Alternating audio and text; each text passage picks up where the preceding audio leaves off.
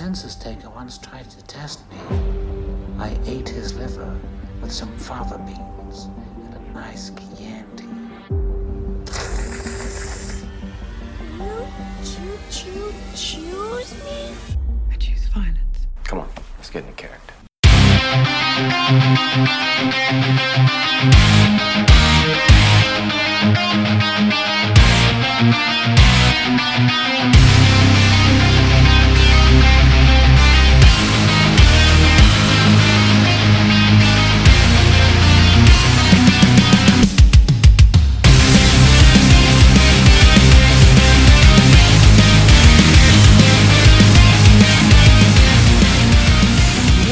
One and all, to episode 257 that we just decided it was episode 257. Uh, And you forgot already. yeah, I almost, well, I'm looking at numbers. I see 37 because we're on video, because we have guests on video, and I see 37 right in front of me uh, because it's actually behind me, but with cameras, it's in front of you. It's the way it works, it's magic. Uh, I am your your your host, Patrick Rayhope. You can call me Patsy the Angry Nerd, and we are here uh, broadcasting from uh, the Pat Cave of Magenta Manor. And we are part of the Dorkening, Dorkening Network. And as such, we are brought to you by Deadly Grounds Coffee, featuring their new flavor, Red Velvet Cake. So make sure you get a couple of bags of that because every time they come out with a flavor, it's fucking amazing. Uh, but I'm not here by myself. I'm here with my co host on the show and my co host in life. She is the Baroness of Bordeaux, the Countess of Cabernet, the Mistress of Merlot, the Real Housewife of Transylvania, the Michael Phelps of wine, the Queen of the Monsters, and an honorary Lizzie. Ladies and gentlemen, it's Ashes Von Nightmare. I almost said Slashes the Ice Queen, Von Queen Mare. Good job. I'm Yes. so glad you are on top of your game today. Listen, it's only been 257 weeks of doing this. Like you, I mean, You- I mean, I'm you're still supposed to new. remember. You're still new. It's okay. I know. There was like two shows that I did post, remember? Like 250 episodes ago. Yeah, Yeah, Yeah. there's twice. a long, long I time ago. did I missed a I missed a show, but I did call in. So but yeah, we are here uh because we're going to be discussing uh, a little bit of compare and contrast from a, a movie that just came out recently, but we are what?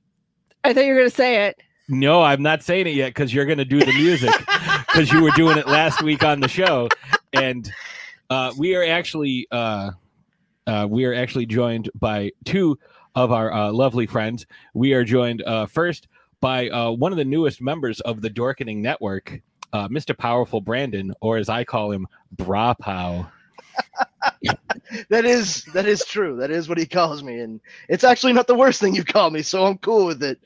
Yeah, Hey, hey, uh, how's everybody doing? and uh, we are also joined by oh, pardon me, by the no, host host yeah the host of uh, culture shock and uh, a very talented director in his own right uh, mr james lamond or as i call him jimmy lambs Yeah, Jimmy Lambs. That's you've been calling me that for like three years now. something like that Uh, it's been a while, but yes, I'm I'm here. I am here. I'm happy to be here. I'm a little high on like antihistamine medication today because allergy Oh. season, but I'm Name. me hey, too, me too. got you. mescaline no I, I i just had this weird thing so Antihistamines. I'm looking at uh because we have uh next to us the uh I, I have a monitor next to me that is playing uh getting ready to play the Celtics uh Nets playoff game. And they show uh NBA players because they know they're going to be on TV a lot of them have like these really uh awesome like flashy flamboyant outfits. So they showed James Harden walking in and pants you know the guy makes 30 million a year 40 million a year. You think he could buy pants that fit him like they they're like six inches from his feet i don't know if that's something he did on purpose but he's wearing a They're green called shirt. capris, okay? oh sorry Clam You diggers. guys Uh, say clam diggers? but he's wearing a green shirt that is celtics color it's called but he plays- Vashon Patrick. well Yeah, look it up. of. That wasn't, but that's not what kind of threw me. What threw me was Celtic star Jayson Tatum was strolling in with a green, uh, a Celtic green shirt with like hibiscus flowers, kind of like a, a, a Hawaiian shirt, but it was crocheted, so it looked like a an Afghan or a throw I'm rug. so here for it. and I was like, so here for it. that's like that's something I would wear And his beach. he was so he was wearing a mask that complemented the color of the He was. flowers in his ensemble. I can get on board with that. yeah, like it's you know Like if you were like, "Hey, Ash, I want to wear a respect it. crochet pin," I'd be like, "You know what? You do that." like yeah, please tell me when you're gonna do that. I'd like to know. I, mean, I could rock I could rock a crocheted Hawaiian shirt. Like I really feel like you I could. you you think no, I know I that you can rock a whole know crocheted could. Hawaiian shirt. No, I Once again, do it. I know. and and let me know. I would I would like to see that. yeah. If I can find one, I will absolutely get one. Maybe I should just learn how to crochet. Well, you know, Let me Uh, let me know what size you take in a private message, and I'll I'll scour the fucking internet. fun I'm sure fun, we uh, could find something. fun story. I will go to 4chan. I will go to the fucking dark web. I will find you a goddamn crocheted Hawaiian shirt. As a as Oh, a no. wedding, Ash started making me a uh, Star Wars blanket, and but you know because because she was very busy, uh, you know she wasn't able to finish it.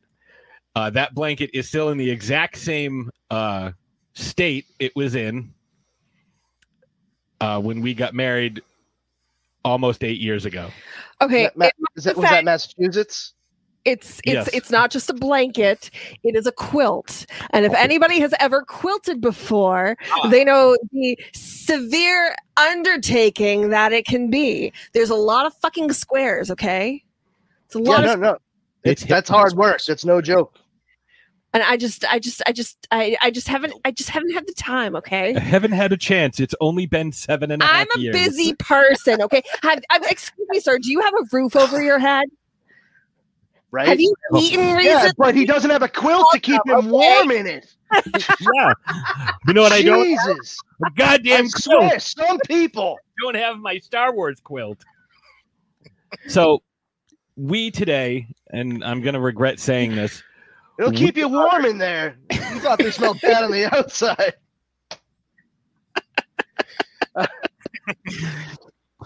today we are discussing uh, the difference between a recent uh, video game movie and uh, the history and lore of the video game itself. Sonic the Hedgehog. Oh wait, no, sorry. Whoops, wrong show. uh, Pong, the movie.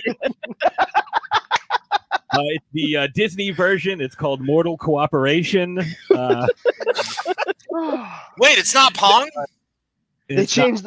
They changed them all to cute, wrong. cutesy animal characters.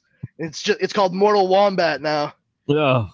Mortal It's about Wombat. a wombat who struggles with his own, uh, uh, you know, upcoming demise, where he he has an existential crisis.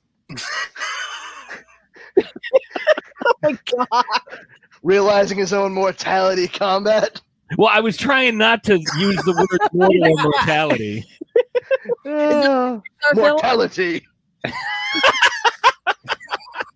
My God. He wakes up and he realizes that you know rent is due, and you know he hasn't made enough money yet this week. Reality.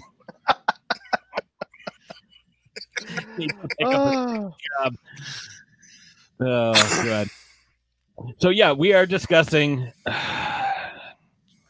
Mortal Kombat. Mortal Kombat.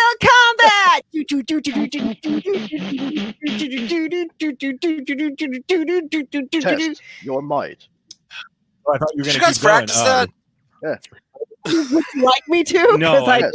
Your I'm might. gonna, uh, what Bring I out wanna my do, glow sticks. What I want to do is like kind of recut that song, and instead of them yelling Mortal Kombat, be like civil discourse or you know like rational conversation. Re, re, uh, reasonable discourse. Ugh.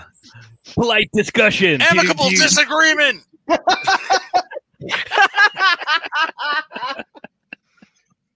Uh, Well, well, I disagree with what you say.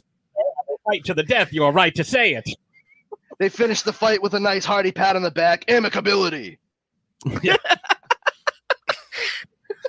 It's like you know at the end of a Obviously, a- you've never played a fighting game online.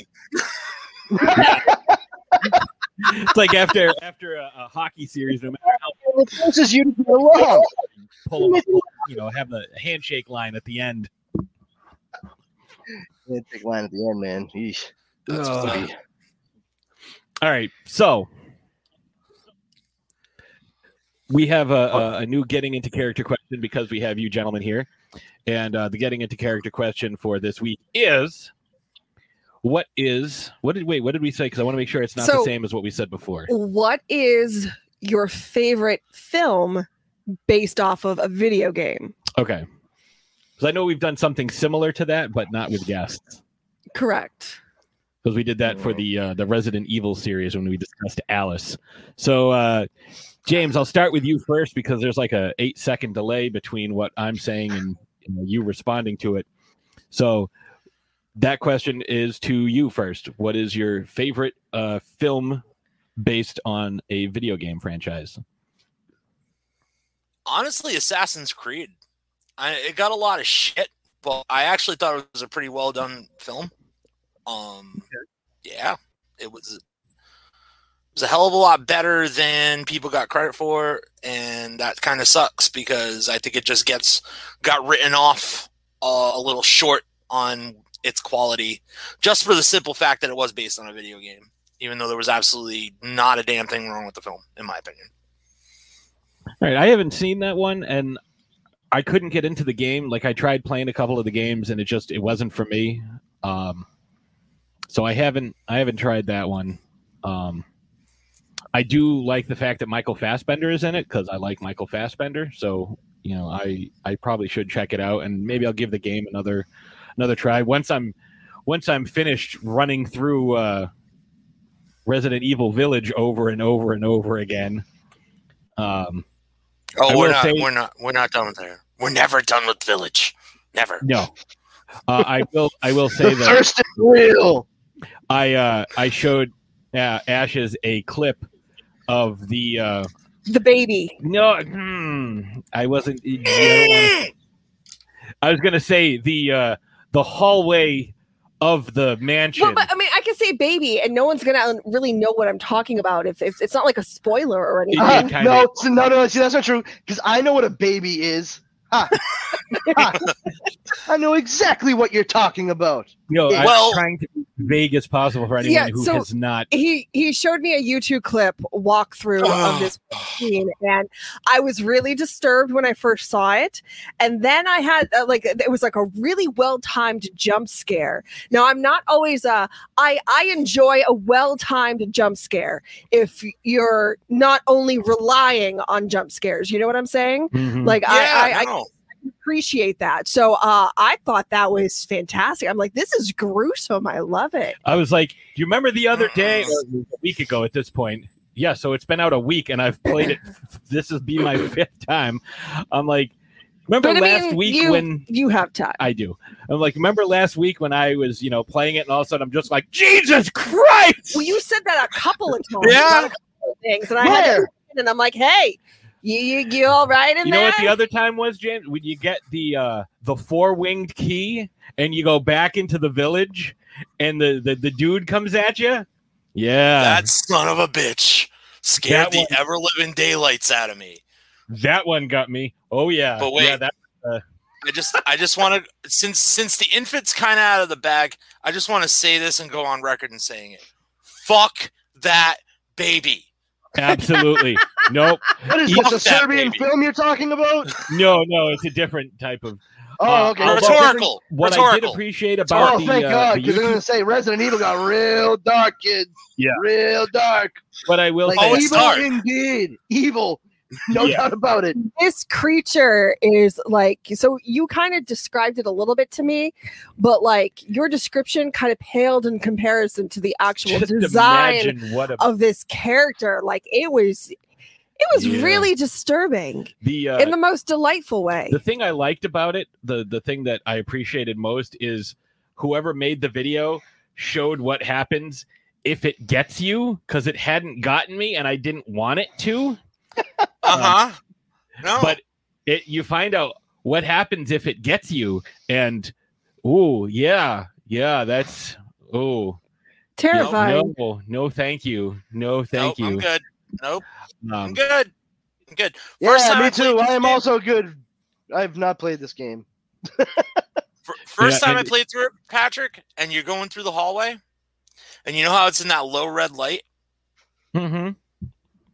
I didn't even see it. I saw a silhouette, and I went, "Nah, fuck that," and I turned around and ran away. Uh, do you go in the armoire or under the bed? That's Uh, what's missing from more horror first- movies. Nope. Fuck The fu- that. First time, I actually completely fucked that up, and I s- it was like glitched or something, and I actually just whizzed right by him and just like, nope. I left him in the Oh. bedroom. I was like, nah, I'm gone. the second Yeah, no, time, I- it was it was the closet. I always hide in the closet. Yeah, because I don't trust being in that under the bed because that's the first place they're gonna look. And oh my goodness, yeah. So the the walkthrough that we saw, the the It was a guy 10 eh, minute they clip. they hid under the bed, and obviously like all the lights are out, and all you you can kind of see a little bit of a shadow figure, and all you can do is hear it. And it And oh my god, I'm like, this is brilliantly done. Like whoever designed this part of the game, like, good job. yeah, the whole da da da da Yeah, da da. oh, Oh, like- god! Battle Nope. happening. Like, No. Oh my god, children are terrifying. Fuck Never, never mind. that noise. Never Yeah. mind the fact to trigger all of that, you have to like go into a well with by flashlight with nothing else going on around you. It's like ah, ah, ah. that whole part of the game is just no fuck, fuck that whole mansion. No, Yeah, yeah. I'm no, afraid I of dolls too. So All right, I whole asked thing. him, is, there, is, a, is a little girl going to pop out of the well and tell me that I'm going to die in seven days? I'm like, no, but that would have been better. Yeah. would have been, would have been prepared for that. That would have been way better. So, Brandon, honest, yeah. same question to you. Uh, what is your favorite film that uh, gets its roots from a video game? Hands down, Double Dragon. No, uh, that movie is horrible. Um, I haven't seen very many uh, movies based on video games. I, I, I looked at a list and I, I was actually surprised at the number of them that there are that I have just not viewed. Uh, the ones I've seen, though, uh, I honestly have to say I was pleasantly surprised by Sonic the Hedgehog. Um, just not to say that it was exactly like the game per se, but it did its job. It, it was it was actually a an okay movie, you know, better than it had a right to be and uh, I wasn't I wasn't mad for, for having gone to, to see it. It was actually the last movie I saw in the theater before the lockdown. okay, all right. Uh, ashes to you. So I I am a video game neophyte. I haven't really played many. I rec- uh, really recently started playing some. You hundred percented Bugsnax. I love Bugsnax so much. Um, I want to play it again. So you, but but I mean, I'll I'll let you play through some more of your Resident Well, I'm on. I did two on normal, two on hardcore, and now I've started Village of Shadows. Which I will say, when you have that heavy duty rifle with the uh, with the um, unlimited ammo and the shotgun with the unlimited ammo and the Magnum with the unlimited ammo, that's uh, that's a good stuff. but um I do enjoy watching you play video games. And I will say I'm looking forward to the film version of The Last of Us because I really enjoyed watching you play through that. Mm. Uh, but as far as stuff that's been released, I'm going to go with Resident Evil, the first film. I think that's a pretty solid film. I know it has absolutely really nothing to do based on the you know it's loosely based on the video games as far as the content goes but you know some of the characters are different uh, especially you know the, the the first one um but i've watched you play through a lot of these resident evil games probably all of them at some point uh, bits Um, and pieces. Especially, you've seen me play Resident Resident Evil Four a bunch of times. uh but yeah i think the i think the first resident evil is it it holds up. I think it's great. Uh I, you know uh, there are some fantastic scenes. That death scene where the guy is cubed gets me every time. Yep. i love that so much. So yeah i, I gotta go resident evil Uh, I I too go with Resident Evil. Um, I haven't you know seen a ton of uh of other like I haven't seen Sonic. I haven't. I mean, I've seen Mario Brothers, but Jesus, no. I mean, okay, so in defense of Super Mario Brothers, like when you were a Nope, kid, nope, nope, nope, nope, no such thing. No, that was kind of fun. No, it wasn't. That was kind of Nope. fun. nope. The movie is terrible. It's what the Spanish would refer to as El Terrible. Okay, but it's still like I mean, it's still They're kind what the of French would call of les incompetents. I mean, the only adaptation that's actually worse than Super Mario Brothers is my shirt right here, Street Fighter. Street Fighter. That that movie is an absolute rancid pile. Like, Yeah, but you know what? Oh. I respect Raul Julia for giving giving as big of a, a a performance as he did while battling cancer the way he was. well, I'm actually um I'm a big fan of Street Fighter in general. Since we're talking, you know, we're talking about fighting games. You you know, Pat Patsy. I, I used to play Street Fighter. Like I was obsessed with Street Fighter when I was younger. I'm still kind of obsessed with it now. You know, just a little bit. But what Raul Julia did to like that that was that was like so he could get a paycheck to make sure his family was all set. Like that's why he went through that whole movie. Like I'm I I admire the hell out of him for standing up and trying to, you know, do that film the best he could. But when I mean, if only just dealing with a coked out Jean Claude Van Damme. If I mean- yeah, just If- just that on your plate. Yeah, Yeah. if you're just tolerating him like coming in and going, No, this is no good. I don't do split here. Can I do split? And yeah, no. It- it- I like your uh, Russian Belgian accent. Sorry, I, I'm not I- uh, the, I come in here, I do the splits when I want to do the splits. that's and I don't want to do the splits. That's so much So, better. There's no got splits that I will be doing. However, I will punch as many people as you would like me to. I will By go the like, way, Yeah, way, that was good. That do was you good. happen do you happen to have any more cocaine?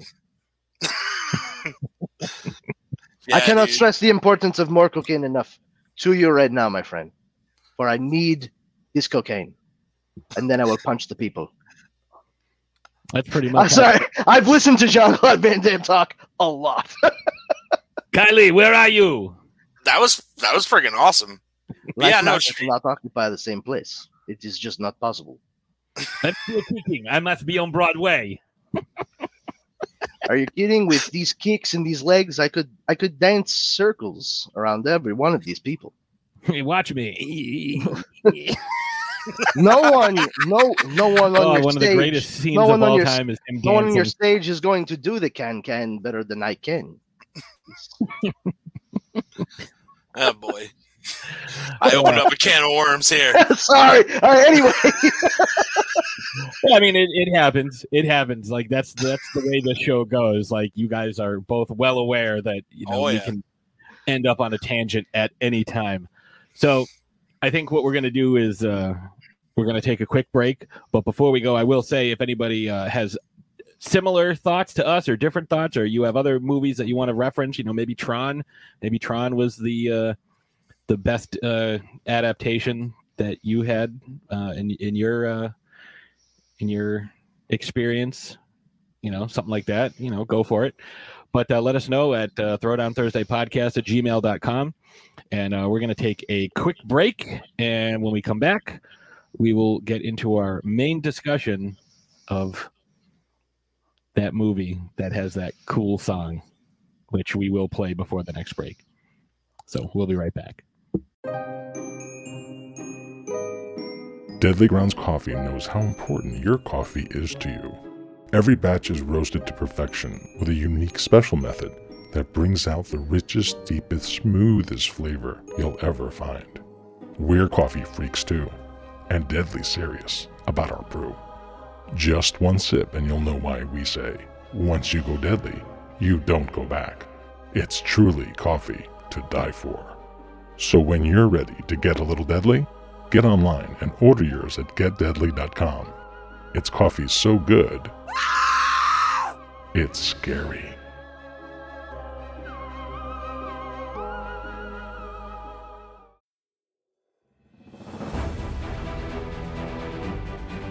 In a world swarming with boring, predictable awards shows, what will separate from the rest, rise above, and unite the podcasting realm in a testament to the outstanding achievements of the community.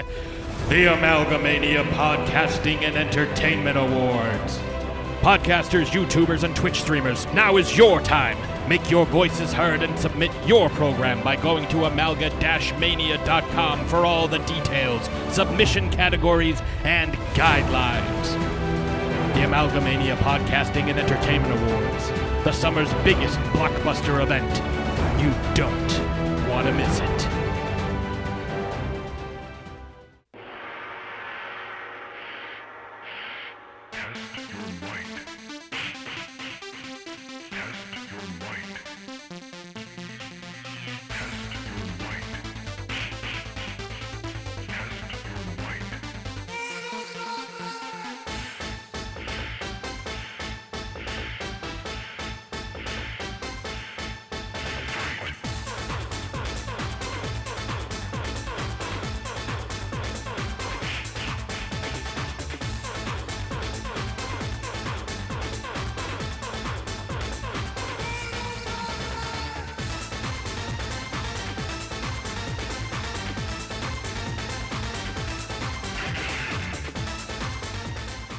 Right, and we are back. So we are uh, still here. Uh, I'm gonna have to find a place to cut in some of that uh, stuff that we just said off air and put that. Maybe I'll put it at the end of the episode before the final theme because that shit was gold. Um, so this movie came out a few weeks ago, and to kind of tempt people, um, HBO or Warner Brothers, whoever, uh, decided to release the first seven minutes of the film, uh, which was smart because it was really the best seven minutes of the film, uh, and the following couple of minutes were good as well. And then the rest of the movie happened. You know, I came away from this movie thinking, uh, you know, much like the end of uh, in The Simpsons, where they had all the movies edited for seniors and they watched Gone with the Wind and Hans Moleman was like, Didn't there used to be a war in that movie? You know, you I'm only 26. you know, if you're talking about Mortal Kombat and how there's, you know, this big tournament, you expect to see a bit of a tournament or something. More like a tournament. Good night, everyone. I'll show my Yeah, you, You'd imagine there'd be a tournament. I agree. So, you know, you'd think that there's a tournament, but there's not. And, you know, this reminded me a lot of, you know, the typical hero's journey story. Um, How about how about one of the car like for me? I, I- I can only speak for me. Uh, uh, it's not fair to generalize it, but for me, one of the cardinal cardinal rules of filmmaking is show it, don't tell it. And nothing better than what could be a sweeping action adventure, you know, a rated R movie based off a video game, than by just placing a card on the screen with several sentences that's supposed to provide you with a shitload of exposition before you get into the whole fucking swing of things. So great. I do I do enjoy reading uh, the synopsis of the movie while I'm watching the movie. But like, it's one of those things. They started the movie, did all of that, and then went to a card. It's the same exact shit that they did with that fucking Dark Tower abomination. Mhm. Yeah, Like- that Don't do that. like, there's certain things. Like, find a way to at least show something on screen. Show something. Do you No. remember what you just saw? If not, here's a quick synopsis. But like, you know, I sat down and rewatched the movie with Dara because she hadn't seen it. I wanted to refresh, and it gets to that point, and they're like, uh, "The Earth Realm, if they lose one more tournament, then you know, then then Out Realm gets them or whatever it is." And I was like, "Yeah, see, I don't know a shitload about stuff, but they could at least kind of impress upon everyone the fact that like." There's a rule that they have to win 10 consecutive tournaments in order to invade another realm and take it over or whatever. And there's none of that. It's just oh, they're just one away. What the fuck does that mean? What what does it mean? You know? Do they ha- only have to do one? Like technically, you're always one away. I mean, but like, there's no like, there's just such a quick, offhanded reference to it in uh, Shang Tsung and Sub Zero's conversation when he tells him to go kill all the Earth Realm champions. He's just like, "This is the tenth competition." That's all you get. That's it. That's the only time you hear the number ten and or tenth, and everything else is just like, "Well, you know, they're supposed to fight to the death." Yeah. There's some serious inconsistencies between the game, the movie. There's I mean, they they missed some vital shit. Like, to, don't to get me- put it mildly. Don't get me wrong. Like, th- there's a lot in it that looks great. I didn't even You want know- to see the movie. Like I didn't want to. I had no desire to watch it at all. And then they released the first seven minutes because he asked Patrick asked me. He's like, "Hey, do you have any any interest in seeing this?" And I was like, "Well, not really, because I never really played the games. I haven't seen any of the other films. I have, you know, really no clue as to what it was." And then they released the first seven minutes, and he was like, "Well, uh, watch this and and and tell me if you're if you're interested." And I watched it, and I was like, "Oh." I'm interested, but that wasn't what the movie was. It felt No. like it was like a cock tease, you know, like it just, it just. It's like they minutes had two completely different ideas for what the movie was going to be, Yes, and then they went with the dumber idea it's like so. after the first they ten had minutes, started the smart idea. yeah. So the first ten minutes I thought were really solid. I could have watched a whole film on just Scorpion and Sub Zero and that entire plot. Like I would have loved to know why they were at that point. You know, and I actually did Yeah, enjoy. I think end. most of America would agree with you. yeah you know but it just i i kind of felt like the the in between parts did a complete disservice for i mean like i didn't i didn't hate it but i definitely didn't love it yeah see for me there was the the whole um like i said it's it's the typical hero's journey that you would see in any movie. It's like oh well look at this guy. He's terrible at you know like oh he can't beat some fucking jobber in Well, a goddamn gym but he's definitely the chosen one. Look he's got a tattoo. Oh it's not a tattoo. It's a birthmark? Oh isn't that weird? No one thought to look into that? You know here's the thing. I understand you know the introduction of a new character in order to kind of es- establish a storyline to kind of you know uh, it's almost like for the people who aren't familiar with what mortal kombat is to kind of give them a person to root for and to kind of you know lead the story along. But i wasn't rooting for him. No, because he sucked. I, I didn't you know what i mean? It's like i you, you i'm supposed to care fucking about this worst. don't. Yeah, it I'm was terrible. his- you know, I'm supposed to care about his family, and I don't. they just they i don't know about you you all but for me i, I saw a huge missed opportunity there in in regards to his character. Like if he had to be present that's fine. I mean they make a big deal out of him being like you know one of the last living descendants of of scorpion you know?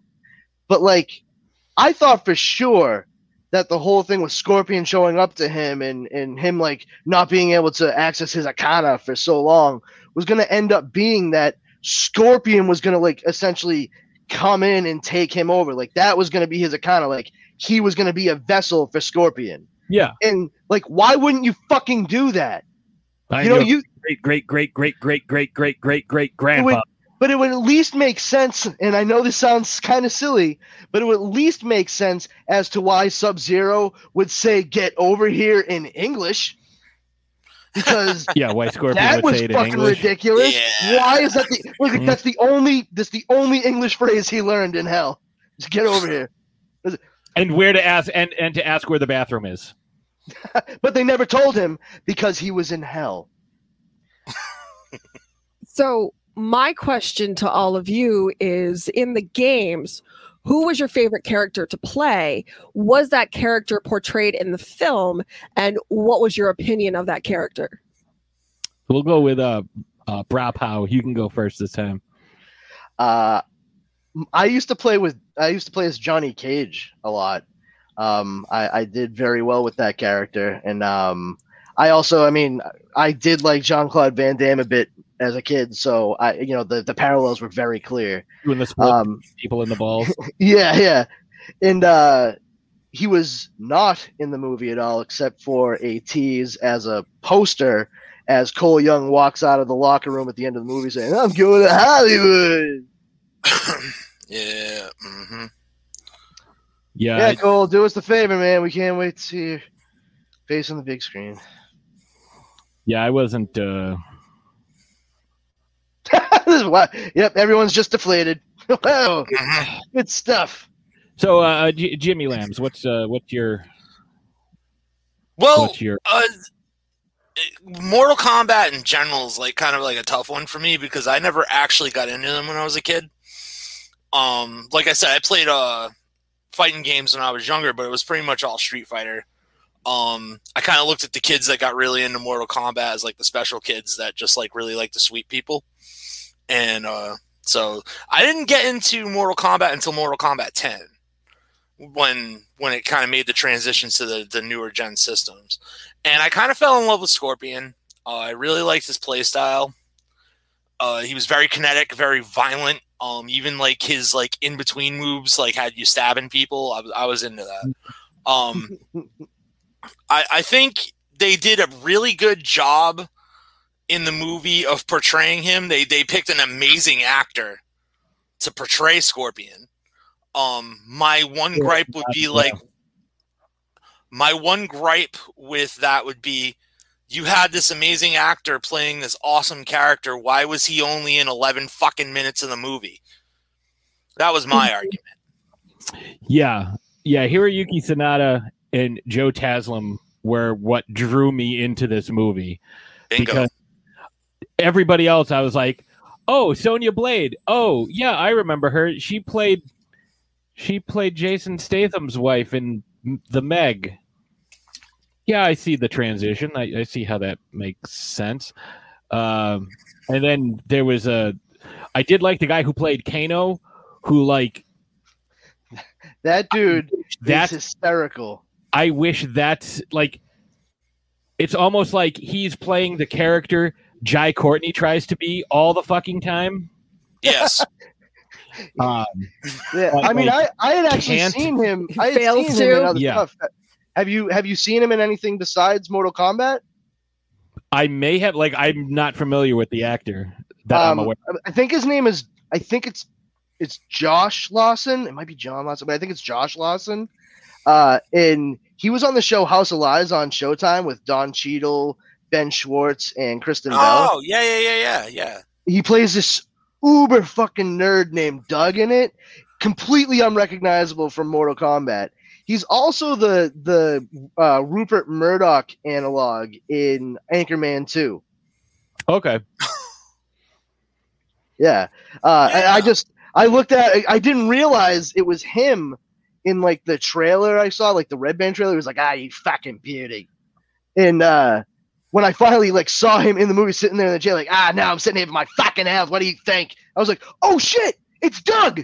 like he was hysterical. Like I, I posted something, in, you know, a, a joke meme uh, when it first came out, like a few days after. I was just like, "Oh no, the actor who played Kano's been hospitalized for carrying that entire fucking movie on his back." Yeah, pretty much. Uh, for me, when I played, because Ashes, I, I know you never really played. Uh, when I played, I started it when it first came out, and I remember the uproar because everybody wanted to get it on Genesis instead of uh, instead of Super Nintendo because on Genesis you could put in the Dullard code down, up, left, left, A, right, down, and get the uh, cheat it. mode. And you can put on like because there were different things you could do like as if people played through like you learned that if you did a double fatality under the moon in the pit sequence you could fight reptile. So you could go into that cheat mode and turn on like separate flags to make it so like you turn the blood on. It was flag one three and six i think.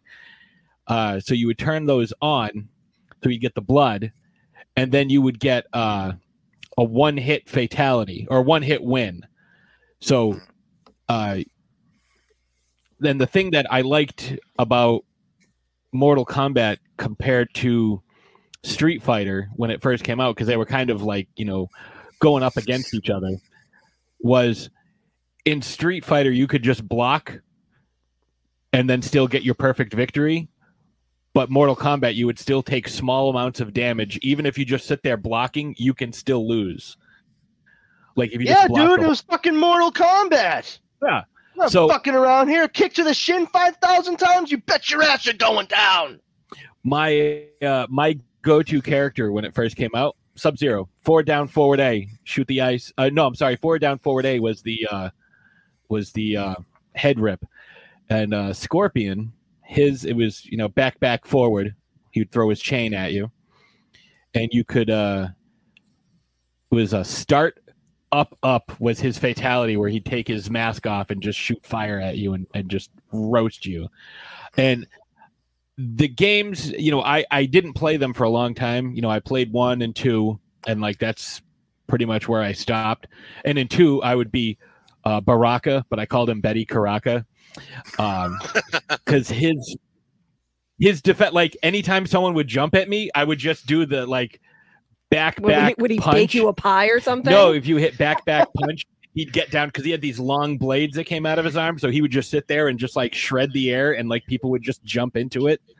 Like it was awesome. Like every time someone would jump at me, I would just do that. Oh, so he would Julian He you. slices. He dices. He also makes Johnny Cage fries. It's, uh. Uh, th- they would be uh, Johnny cakes. Uh, yeah, he. Liu Kang you know, Chicken. was- yeah, I did use Liu Kang a little bit here and there. Uh, Raiden because he had easy moves, down, down, up. He teleport, back, back, front. He would uh, he would uh, shoot across the the the screen. Uh, he had his electric thing, but I could never do his fatalities. Like I wanted to use guys that they had good fatalities, um, and easy ones to remember because there were so many different combinations as, the games progressed. There were more and more and more. So I didn't play any of them for a long time, and my brother had like Mortal Kombat 10 or 11 or I don't know. Uh, I borrowed it, and I'm like, all right, we're gonna have this tournament, and you know, as you would beat, you know, in the first couple of games, you'd you'd beat this guy, then you beat the next guy, then you beat the next guy, and they would get progressively harder, and then you'd have the test your might things where you try to like break wood, and then break steel, and then break a diamond, and you know, you just keep going until you got to Goro and then Shang Tsung in this new one, like you play as all different characters. There's a story to it. Like there's lore and mythology, and like you're like, what the f-? like. You know, it reminded me a lot of Injustice, Gods Among Us. Like there was this whole storyline, and you had to keep, like you know, you would shift from character to character. Like I just want to play a Sub Zero, and it's like, nope. Now you're Cassie Cage, Luke Cage, not Luke Cage, Johnny Cage, and, and Sonya's Sonya Blade's daughter. Yeah. yeah. Like, what? Like they're they're the wait, huh? They're like, oh, here's Jax's daughter, and everybody is all fighting together because of course they are. Yeah, that's the thing. Like when I say ooh, it's just like how do you make Mortal Kombat like within the, the game, not like for people in general. Just how did you turn that into a family affair? What a fucking nightmare. Yeah, like who? Like you. You know what? All these uh, interdimensional monsters that keep coming out and uh, you know threatening the existence of uh, all reality. You know, this is a world there I want to bring a child into, and I think uh, I think that this is the right time to do it. It's like, wait, Why? Why a child? We need to offer something as a sacrifice to the elder gods. Yeah, right. yeah, and then then you had the movies come out where it's like first it's Christopher Lambert, and then it's like, oh no, I do not want to do this anymore. I am the uh, eh, eh, the Asian elder god Raiden. Yes, that's why I'm Christopher Lambert. Well, you can't. I mean, cast not- not like Christopher it got much as, better a, in the as an Asian guy. Fine, No, we'll get it really James didn't. Remar to do it. Listen, I stand by our choice to cast those actors. They are Asian, Caucasian. All right. I'm technically correct, which anybody knows is the best kind of correct. Next question. Yeah. And like it's just it's so ridiculous. I like Raiden in this one, you know, uh, but I don't know, like all I know is like I'm playing the game like I have no connection to all the like oh yeah that bitch is a like insect woman and like there's this huge dude that's like you know, uh, clearly some sort of Aztec. De- oh my God, that's Phil LaMarr! Look, he's doing the voice. He's just like Hermes from Futurama. Oh, look, like, and that's where I was in the story because, like, I don't, I didn't care. I just like I want to fight. It's like, haha, now you have to fight. You, Johnny. He was doing the same voice that he does for Hermes, like the Jamaican patois. No, but you can you can tell. Oh, okay. Because it's gonna be like, more was kind of, like- "Yeah, my man, witch. That's what happens when Johnny Cage does the splits and punches them in the balls. Um, no, it was kind of like his uh, John Stewart voice, but Oh, like okay. slightly Aztec-y, I guess. Mhm. Aztec-y. I mean, there's so many reference points for Aztec dialects. I get it. Yeah, well, I mean that he did his best, he did. He did his best.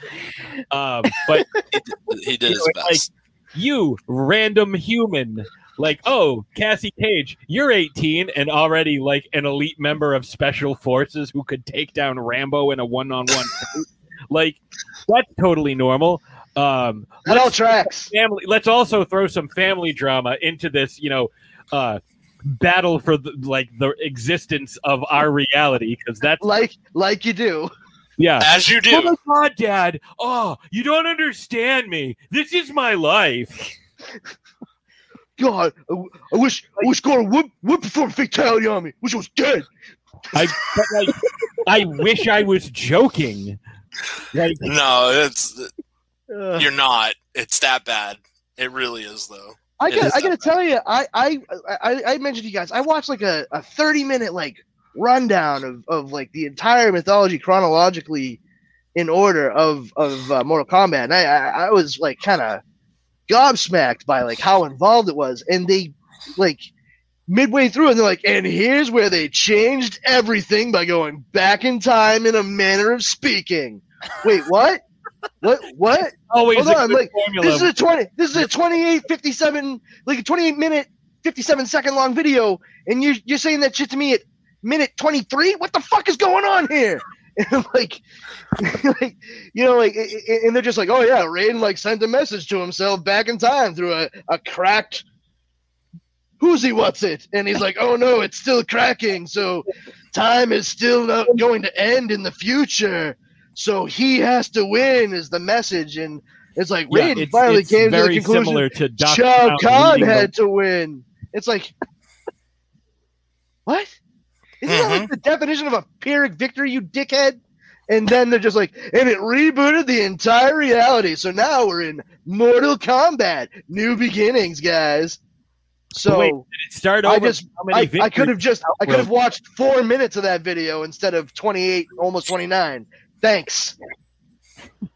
But Basically. yeah, I know what you're talking about because I, I did some reading and stuff before watching the film, kind of researched some of the characters, what they look like, what they could do, just to kind of have a little bit of a, just a little bit of an idea of what I'm watching. You know, just in case they didn't give a lot of exposition or or whatever. And some Which, of the- surprise, they didn't. oh yes they they did and it was boring um you know some of the lore is actually kind of interesting and Yeah, I, guess yeah, I mean, there's there's a lot of stuff. Like, listen, honestly, you, there's a lot of stuff that you could do in a. And I'm not trying to bring up sore spots for anybody here because of the time of year, but like Game of Thrones type drama uh, involved with the gory, ultra violent, murderous shit. Like, I mean, more so than what you saw in Game of Thrones, obviously, just from what we saw from the effects and what have you of this movie. Like, there's a there's a marriage there that can easily occur. It's just I feel like there was more importance about uh, folk, more importance given to the look of things and winks than Mhm. actual like story and plot Yeah. line development. That's that's all. It's like let's get what we can on the screen in front of people, and we'll drop a couple seeds here, and we'll try to see what we can do for a sequel. That's The it. movie. I also Mhm. Oh go ahead Oh no, I was gonna say that the the things that the movie got right were Easter eggs and blind Ending. fan service. No real, no real like plot point or point to it. Just just blind fan service. Like like my boy Goro. Why why was Goro just showed up to just punch Cole a couple of times and then get cut in half? I don't know, but like he's a little more important in the lore than that. Like that that Oh, for sure, yeah. That that's one of the I things I say- saw too. And when when I when I you know watched that that rundown of everything, I was like, oh wow, like for real. I completely understand why there were so many upset people with how like certain characters were or were not dealt with in this story for the movie. It's mm-hmm. it's fucking it's pretty rough. I, I, I they did not handle most of that very well. Yeah, I was I was really surprised with some of the character designs. You know, they didn't really look anything like the character that they were supposed to be, and some of them were just throwaway characters. It's like from what I understand, from what I read, that character is actually a really good character, and you could mm-hmm. have done something with that character, except you know you use it as a pawn. Hey, I mean, at least at least we got somebody who moonlights as a Kylie Minogue cosplayer to play Sonya Blade in this. Yeah.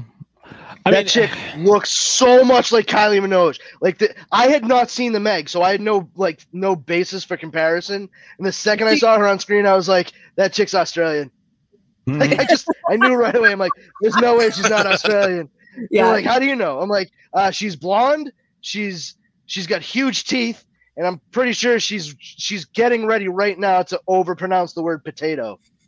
Like, like a- a- listen, listen to Australian actors and actresses say the word potato and things. All right, I'm telling you, they will never say potato. They have to say potato.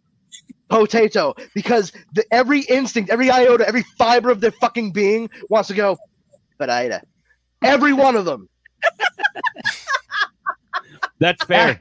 Yeah. Ask ask them what you ask them what you use to mash. Like ask them what you mash up to go with like peas and carrots and, and chicken, and they'll be like, fucking fucking fucking potatoes. Yeah, I fucking knew it. Yeah, but yeah. every time. But yeah, it's like I, I I I looked right at her. I'm like, she looks like almost every other blonde Australian I've ever seen. I'm like, oh look, a, a, a- a fairly attractive blonde Australian with a huge mouth. Good thing we haven't seen much of those in the past few years. Yeah, I'm talking to you, Samara Weaving. Samara Weaving's way better looking though, and a much. I, I mean, to a point, she's like she's a great looking gal from like here up, and like from here down, she has her Uncle Hugo's fucking mouth. like if you covered right here, you would That's have to just a expect that mouth to be like Uh, my Mr. Anderson. My uh, my biggest issue, I think, with this film was the different what what they call them Hakuna Matatas that they get. Um, my my that was my biggest issue because it's like it's like okay, I gained the ability to channel my chi and shoot fireballs out of my hand. I gained the ability to throw my hat around like But it would come back to him. Liu Kang makes sense. Oh, you're throwing sticks down. It's boomeranged on us, mate. Uh, so Liu Kang has has energy projection. Raiden has energy projection. Kano has a laser eye. I Like, mean, that's still technically energy projection, bud. in the game, it made sense because He was like Has- cybernetic. his eye. Yeah, yeah, the cyborg. Well, you know, if you notice, like I didn't realize until tonight when uh the thing that was passing for reptile in this movie scratched Mm. him, it left the whole fucking mark around his eye that was supposed to like be a placeholder for the the cybernetic plate from That's the what I- video game. I didn't think about it before. I was like, oh, ah, scars are the same thing as being cybernetic. Yeah. Like I I hated that. So it's like that didn't make any sense to me. And it's like, it's magic, Pat. but why only one eye? Why would you only shoot lasers from one eye? Because you need to see out of the other Because he's one. got to You look out of this way. see. He's got to shoot out of this one and make sure the guy's not hitting him over on this side.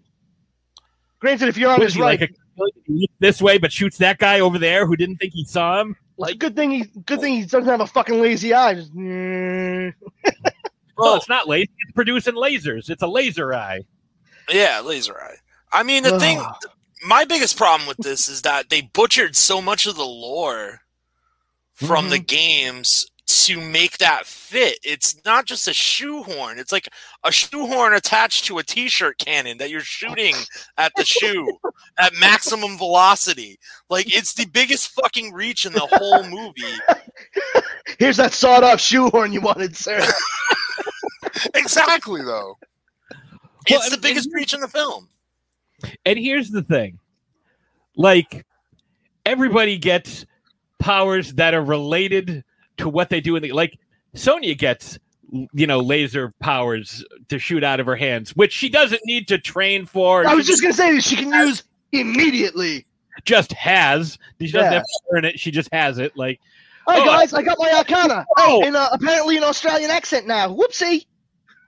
Oh, God, lasers. You fucking beauty. Oh, crikey. Um, but anyway, so the other thing is like, all right, this is our hero. What should we give him? Hey, I watched Black Panther last night, and hear me out. what if you make him like a sweater, right? And it's not made out of vibranium. Let's call it, I don't know, let's use something that's never been used before. Unobtainium.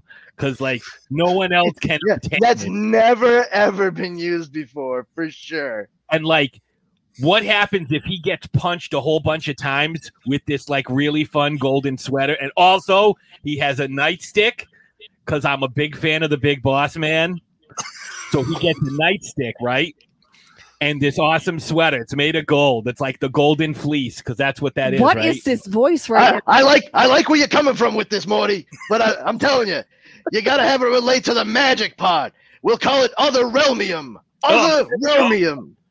But uh, otherwise, the nightstick business, fucking beautiful. That's that's top shelf. I mean, top drawer right there.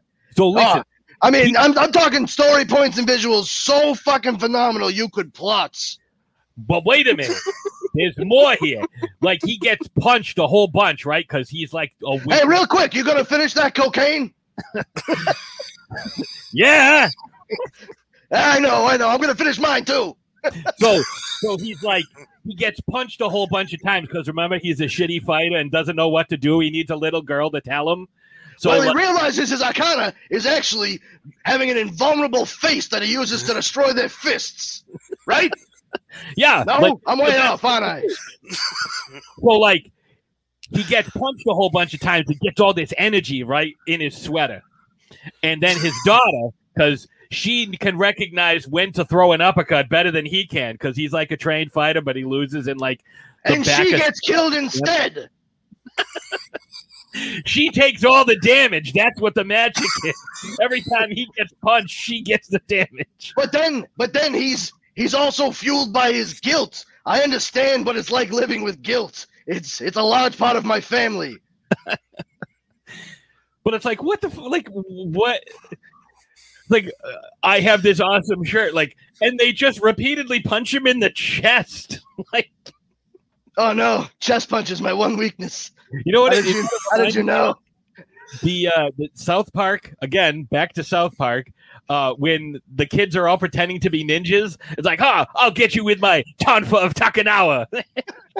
shoots shoots lasers. Uh, uh, Yeah, uh, I got a uh, match shirt. What's it made of? Uh, mithril. Oh, Oh, it's it's it's oh, like what? What? a- wonderful. I don't recall that from the game or any of the previous movies. Well, I mean, not in any of the versions Brilliant. we released. I got the magic shirt. I got the uh, the uh, accessories as well. I've got a nice little hat, a purse, like the shoes. I'll tell you, the one thing that the critics can really say about this movie is it's uh it's 110 minutes long. I will say, of all the movies I've seen this year, This is one of them. like, and that's you know, kind of touching on what you guys were saying earlier. Like, you start off with this amazing opening with two of the greatest martial arts actors like Joe Taslim. If you haven't seen The Raid Redemption, fucking see The Raid Redemption. If you have seen The Raid Redemption, watch The Night Comes for Us because he is fucking amazing in both of those. I will be honest though, I didn't recognize him without his mustache. Uh, but he was so badass. I mean, Hiroyuki, I mean, everybody recognizes him. Like he's been in everything. You know, Marvel, Yeah, he's amazing. Law. He's an amazing martial artist. I love watching this guy. Um, and you start off with the, those guys, and then you're just like, all right, we don't want to do Well, this. kids, know, if you like that, it's all downhill from here. Godzilla 2014. Seriously, All right, we're about to see some Godzilla fighting. Oh, good. Hey, kids, would you like to see a movie whose running time you have to account for when you die and see St. Peter at the pearly gates? Then come check out Mortal Kombat. Yeah, it's like, oh, oh, I'm, I'm really good. You know, and he's Cole's dumb too. He's dumb. Like, hey, hey, Yes. Smith, look, it, it's snowing. Um, it's July. Like, Yeah, no, no. How about how about how about this? How about this? You need to come with us and train away from your family because it's the only way to keep them safe. You are no good at this. Go back to your family. Fuck keeping them safe. Yeah, good idea. I think I'll do that. can you teleport me there? Because like, it's really far, and I don't, I don't have any money. And But, then like, meanwhile, like, literally- Dor- Doro's in the fucking barn, just like, "Ugh, Yeah. any minute, any minute, he's gonna come home. That's dumb son of a bitch. He's gonna want to say hi to his kid. I know it. I just know it. Like, what the fuck? What is going on here? It's so stupid. You know what? Oh, he- you guys are Down also, on hang on, hang on. You guys are ignoring a very important part of this whole problem. Raiden in this movie is a shitty god. He's Yeah, bad at being a god. Very I bad can't at get it. involved. Like, yo, you saved a baby and fucking kept the bloodline from being washed off the face of the earth. You're already involved, dickhead. Sorry, Yeah, I'm no. not allowed to get involved except these seven instances. but once those are used up, listen, I'm going to back off. Okay, I totally could kick Shang Tsung's ass right now, and he's he's absolutely fucking cheating the shit out of this tournament that we're not going to show. Like, like, hey, you're not allowed to come kill my guys. Oh yeah, kill his guys. Oh well, I did my best. Oh, if I knew it was gonna be that kind of party. That's what I Etc. mean. Etc. Mashed potatoes. Yeah. That's what I Mashed mean. potatoes. Like Shang Tsung bends every rule, breaks everything. Like they invade the fucking temple. Raiden just stands there with his fucking dick in his hand, like he's Oh, he's shocked. You killed Hat Man. No, not Hatman. Anyone but Hatman. Hey, your uh, your your buddy's Quick, about to get his soul. person girl. seriously, he's sitting there. He's did- sitting there. They serve I Kung like- Lao to him on a plate, and he's fucking just like, whatever. All right, dude. Yeah, I know. that- Uh, the- what was it? So lame. Cyber Cyrax, whatever. Like, Uh, Cyrax, was it Cyrax? Kabal. Kabal. the, the yellow robot. Oh, Kabal. Okay. Uh, Kabal. No, the the, one. the robot that one was, was like, hey, he's a, that- you know, that- like, oh, see if that Kano guy's with him. I've known him for years. He's the reason I have to walk around an iron lung. He's a dirty, disrespect, you know, dis- despicable piece Yeah, of guy. shit. You're gonna love him. yeah, that guy. I don't know why he was from Brooklyn, but that's that was it. I mean, He's like, sure. hey, I think your buddy's get like. I liked him. Like, he actually had some personality. Everybody else is just like, ooh, I am sending you Yeah. to destroy them. yes, my Thank yes, my you. master. I will go to destroy them because that is where you are sending me. Yes. You also, I am sending you But- to destroy them. But I mean, Kabal, Kabal, and going to talk to uh to Kano and you know duping him into like shutting the whole fucking field down and everything. That was I liked that scene. You know, that just- was funny. yeah. how He's like, oh, if you're if you're here, Kano, then who's running Black Dragon? Huh? Uh, organization organization just fall apart. And he's like, "Fuck you! I am the fucking Black Dragon." Like he just goes from zero to blown out asshole in no time flat. Like, fucking great. Oh yeah, he's such a he's such a tool bag too. Um, again, everything Jai Courtney tries to be in Suicide Squad, but Josh. Lawson did effortless, effortlessly. It's it was fucking amazing. Oh, he was so good. He was he was excellent. But like I didn't care about the main guys. Like none of them had personality. Like Sonya was close. Like the and, and again, Cole is dumb. Like, oh, I have all this exposition on a on a bulletin board, and his his main takeaway was, you know, combat is spelled wrong. It's like, I'm the smartest guy in the room.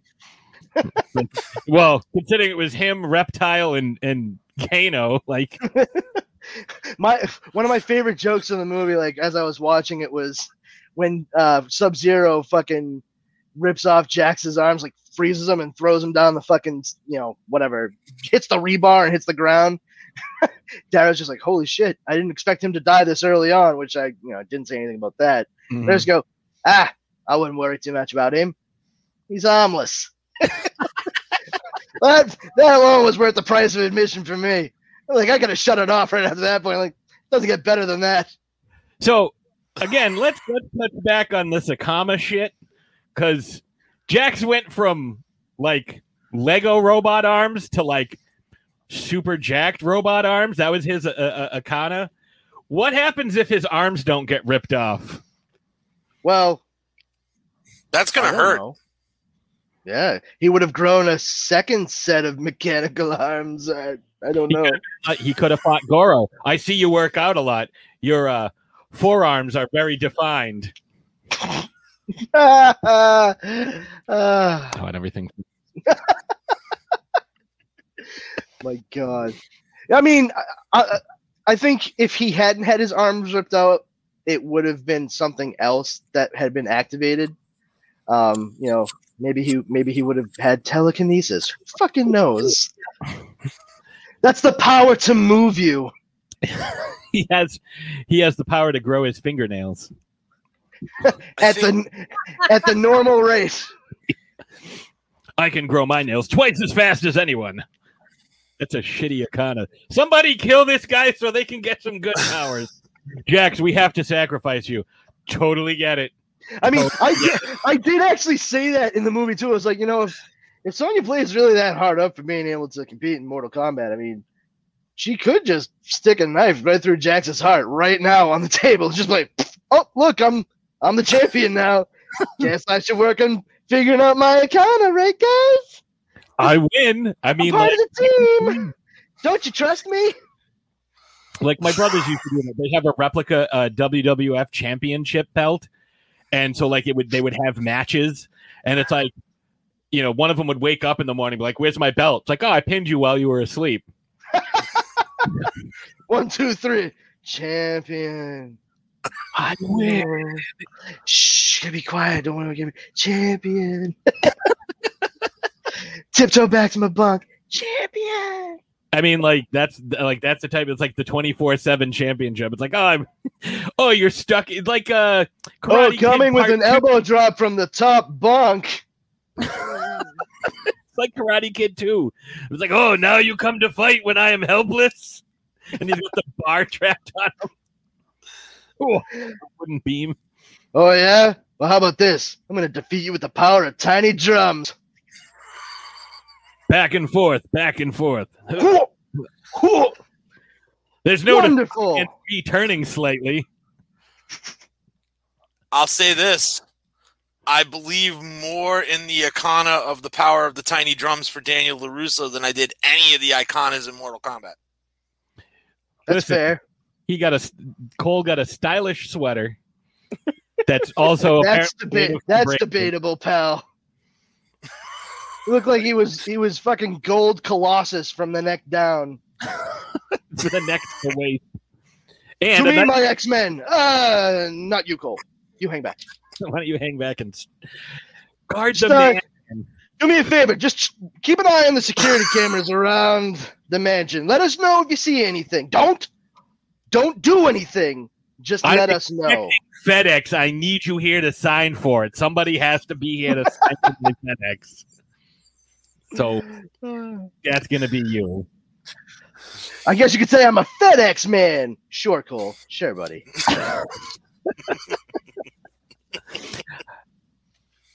Yeah, I, I'm not a I'm not a huge fan of. So, Ashes, you Yes. you're watching this movie. You you don't have any real uh, exposure to the lore. You didn't really play the video games like you've seen what some of these characters look like. What did you think of the character development or lack of character development of these characters as you're going through watching this movie? So I was really disappointed because I expected more. I expected some of these characters. I know, right? Ah, stupid me. Um, I expected some of these characters to look a little bit more like the counterparts they were portraying. Um, especially, you know, honestly, the one I was most disappointed with was Melina. Yes. I think she's, you know, from what I've, uh, you know, my research and stuff, I was kind of really drawn to her character, her design, and everything. And then when I saw her, I was like, oh, okay, Uh, that's what we're doing. Fair. Um, like you, You know, just was- described the viewing experience in Toto for a lot of people. Just, right. Oh. Um, I just, I they could have done so many things. And here's the thing: we're living in an age where we have fantastic costumers. We have this great CGI. You know, this was put out by you know uh, a, a big production company. It's like you know, it's not like they didn't have the budget to do these things. It's almost like somebody was just lazy. You know, like that. That's Yeah. what I Well, thought. I mean, I think I think it. part of it is too like people trying to put their own mark on certain things. Like, you know, everybody likes to take anything that's you know instantly recognizable and put their own spin on it. Uh, You know, a great example is uh, the Superman costume. Uh, every single live action iteration of the Superman costume has a slightly different design from each other iteration. Uh, yet none of them are exactly like what the comic book source material is. And it's because they want it so you can easily identify it as being part of whatever that particular project or production was. So them doing that with Melina was like, this is our movie, Melina, which movie Melina, for most of her appearances in that movie, just looked like she needed a wet nap for both sides of her face because she kept eating ribs before every fucking scene. That's pretty much it.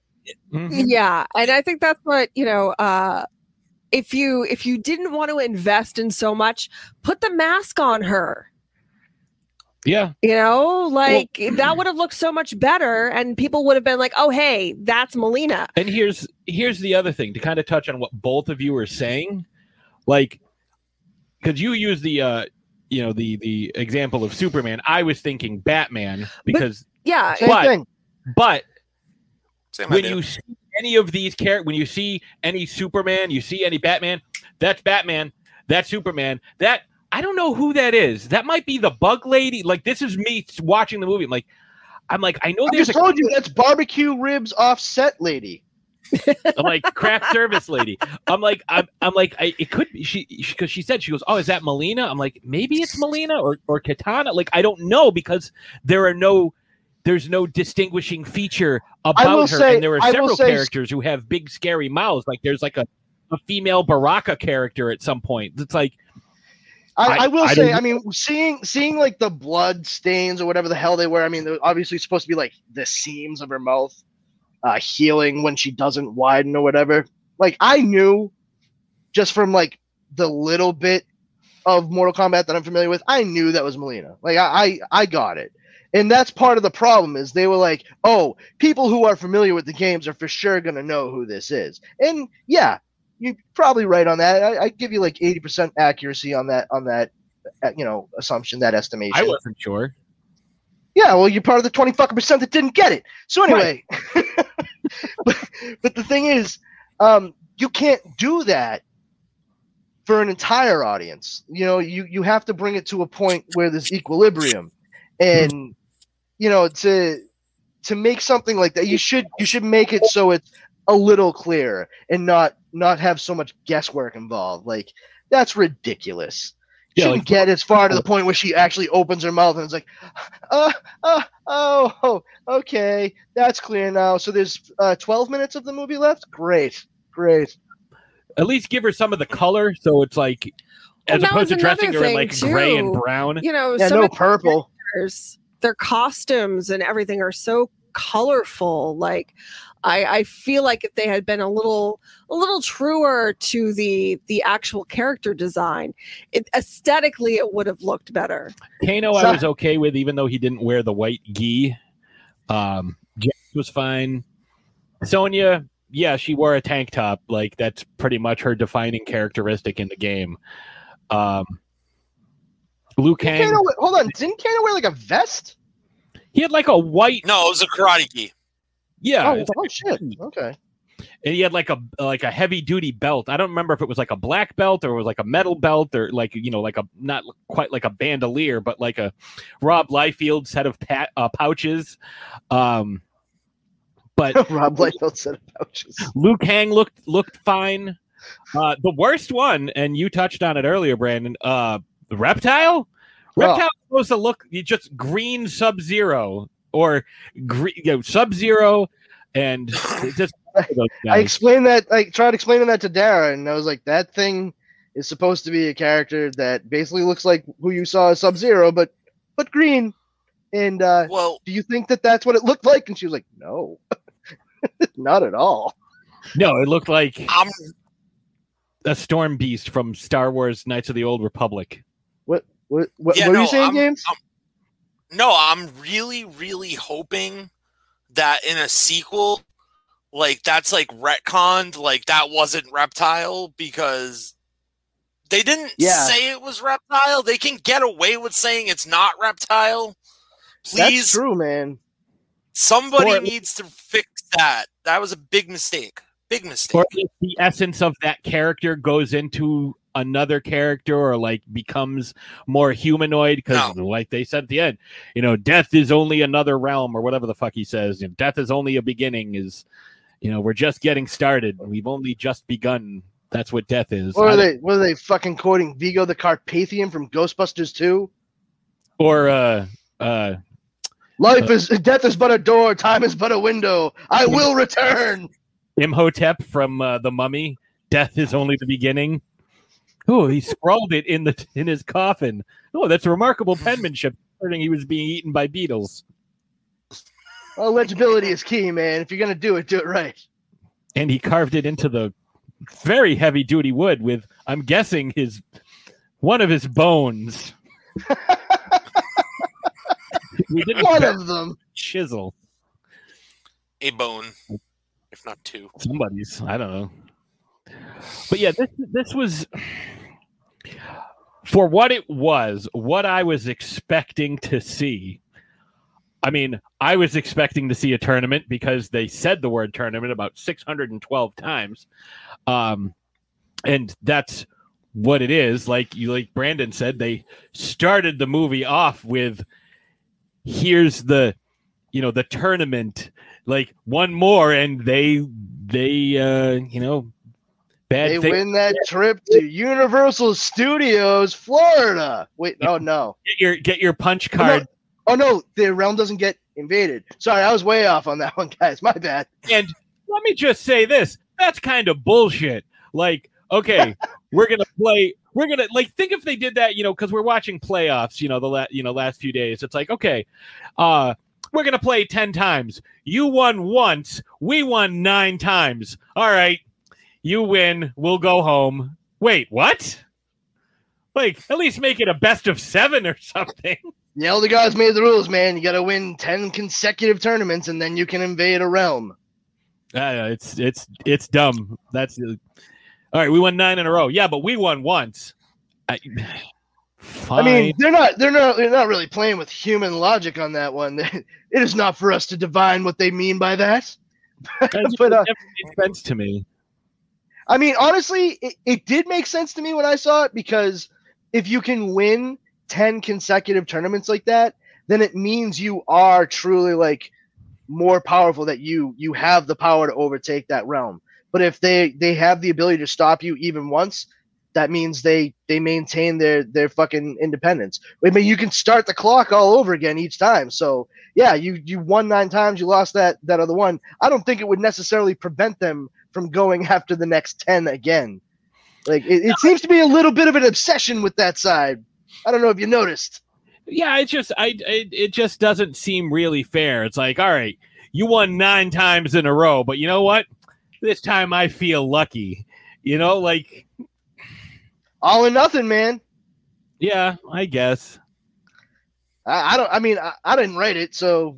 I, and I'm not trying to defend it. I'm just saying, like, I see where they were going with. Yeah, playing devil's advocate, I get it. Yeah. I- Yeah, I'm not saying it's a smart choice. I'm like it's it's not.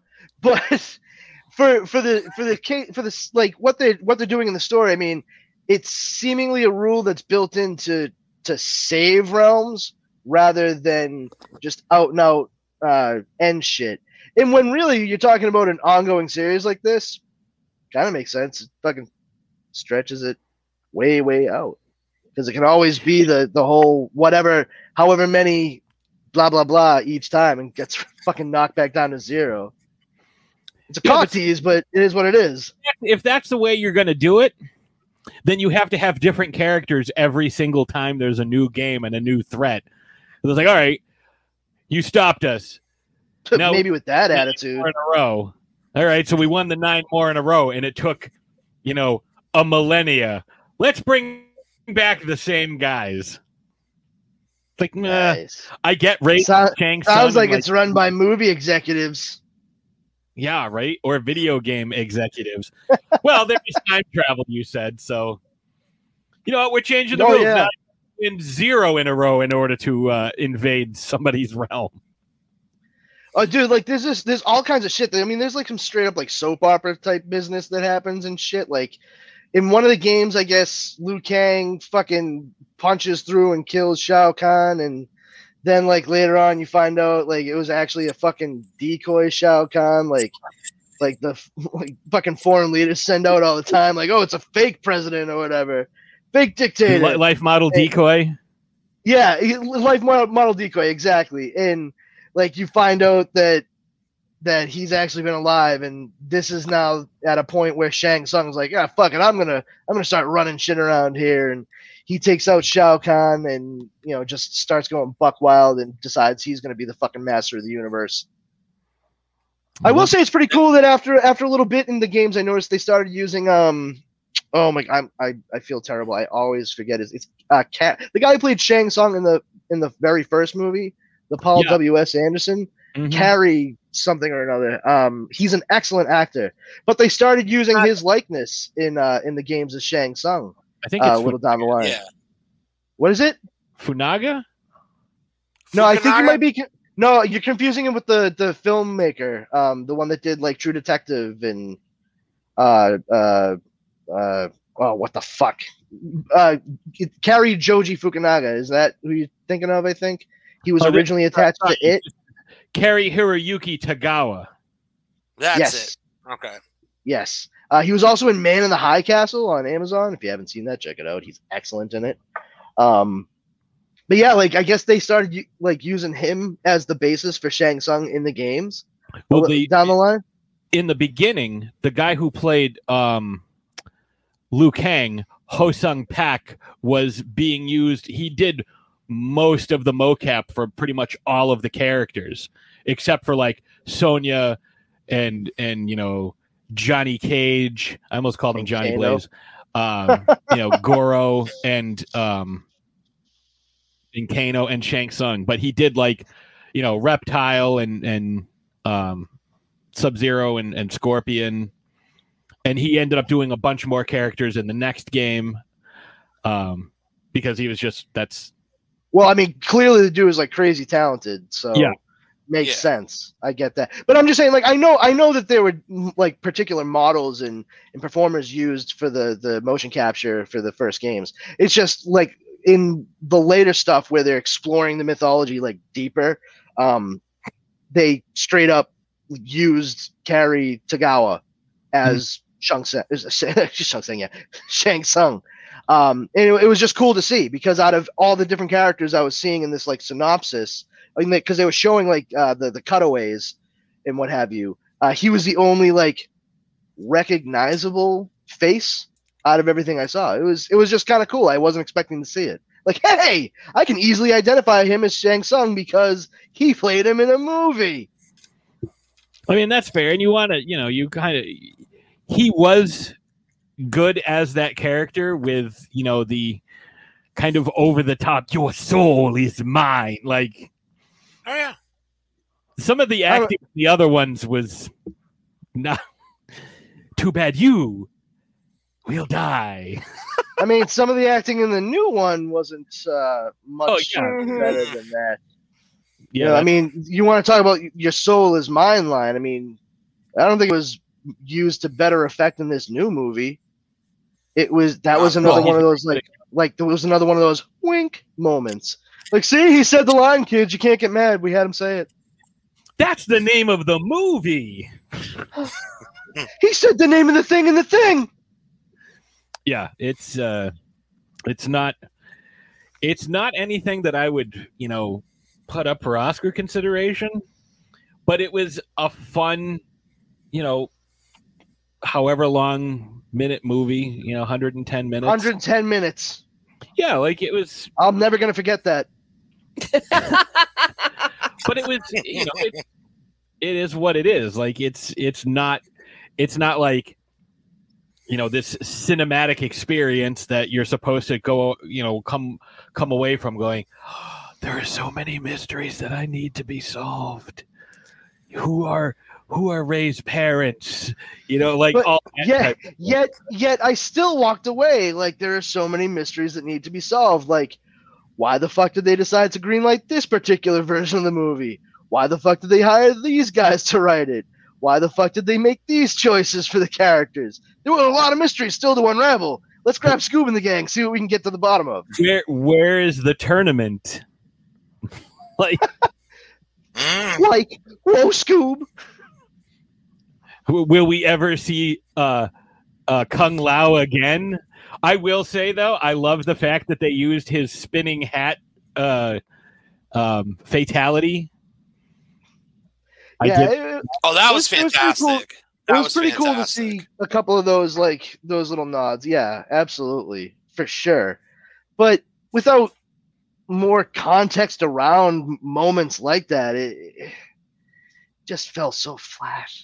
It, it was it was a real missed opportunity. The whole thing, like, you could have made it something like really, like, really story driven, but still have all the cool action and and what have you, all the gore and dope shit that everyone would really like to see, but like with actual development and sensible convergence in a storyline. Uh, What we saw just it seemed like there were disparate ideas that were strung together and and made into this movie eh, and I, I it shows yeah, it, it seems like they had a bunch of different ideas that they thought were going to be good.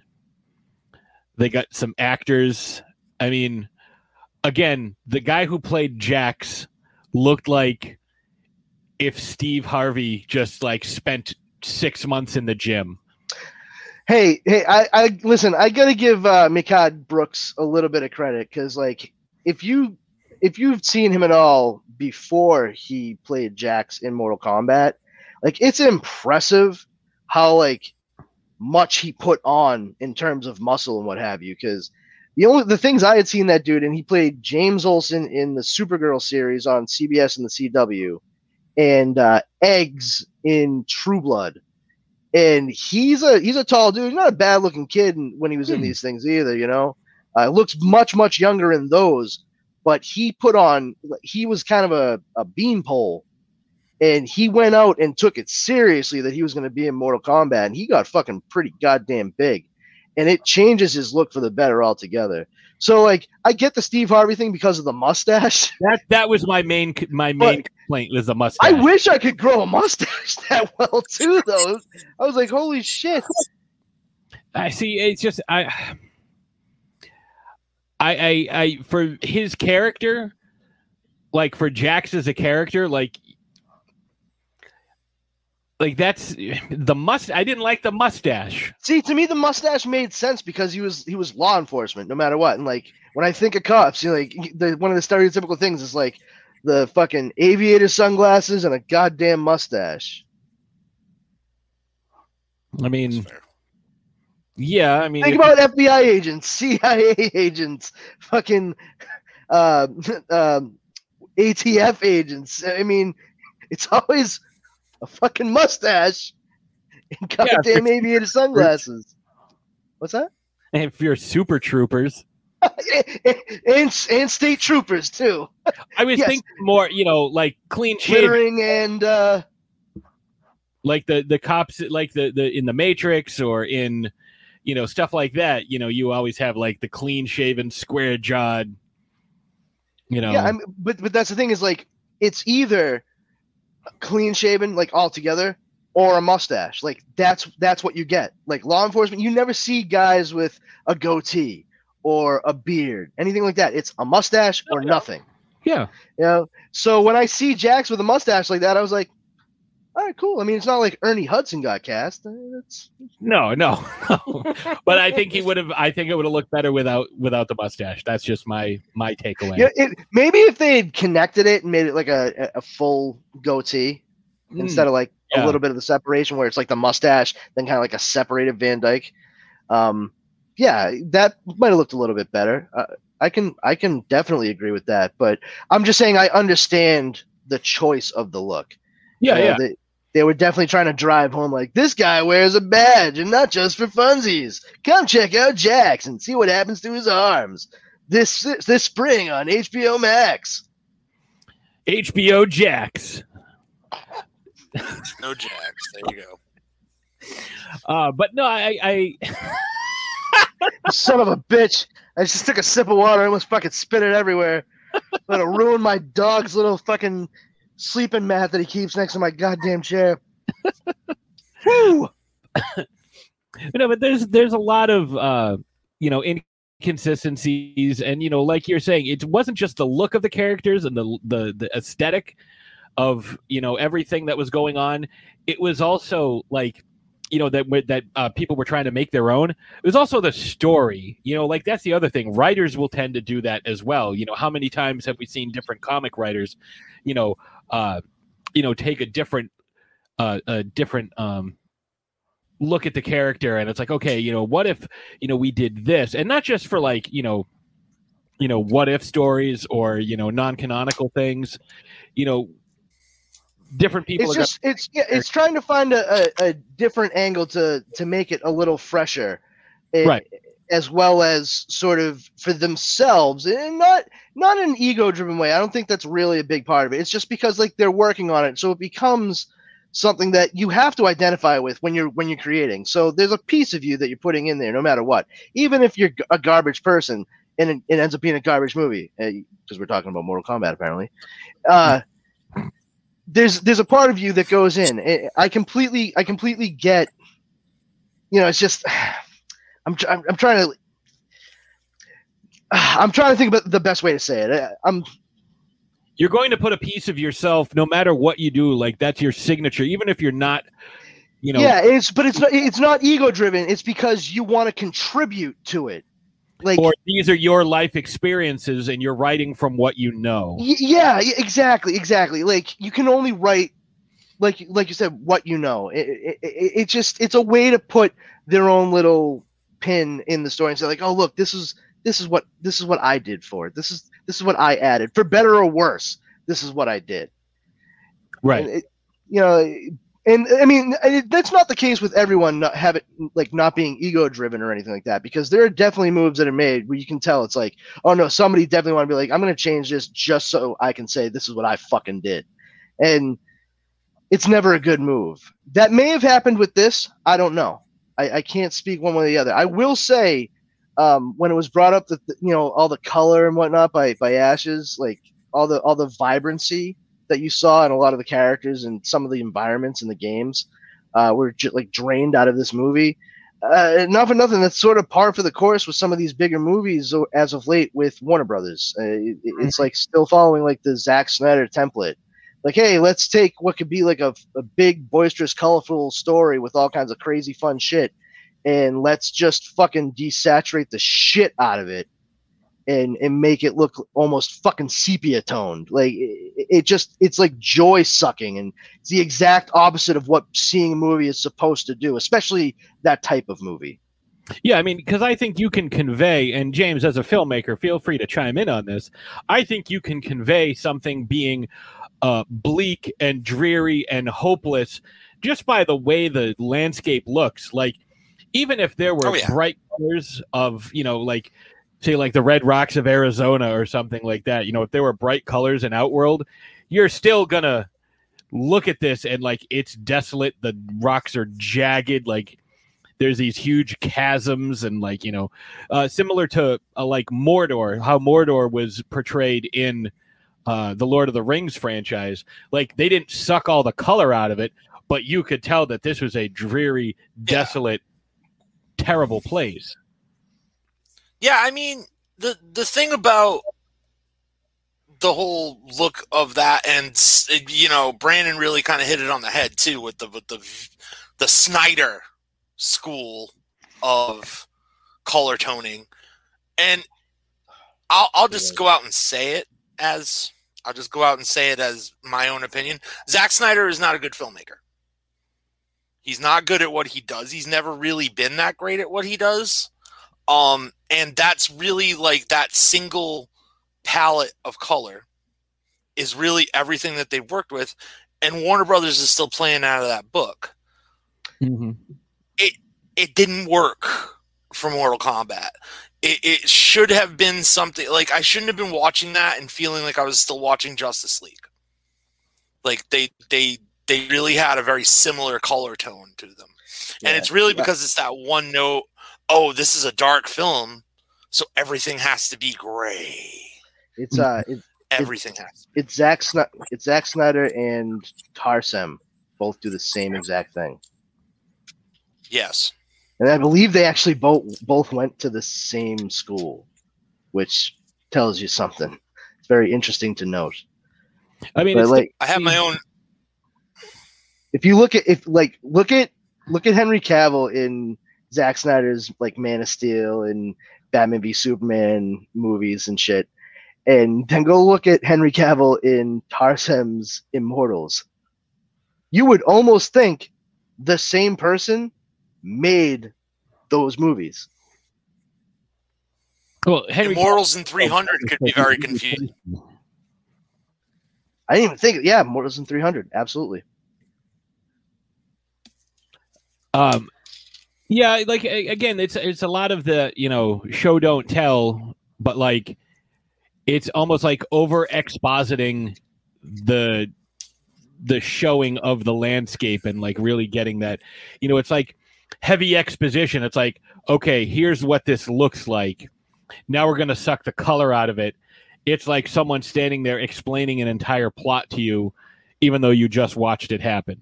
You know it's it's like that visual that visual uh over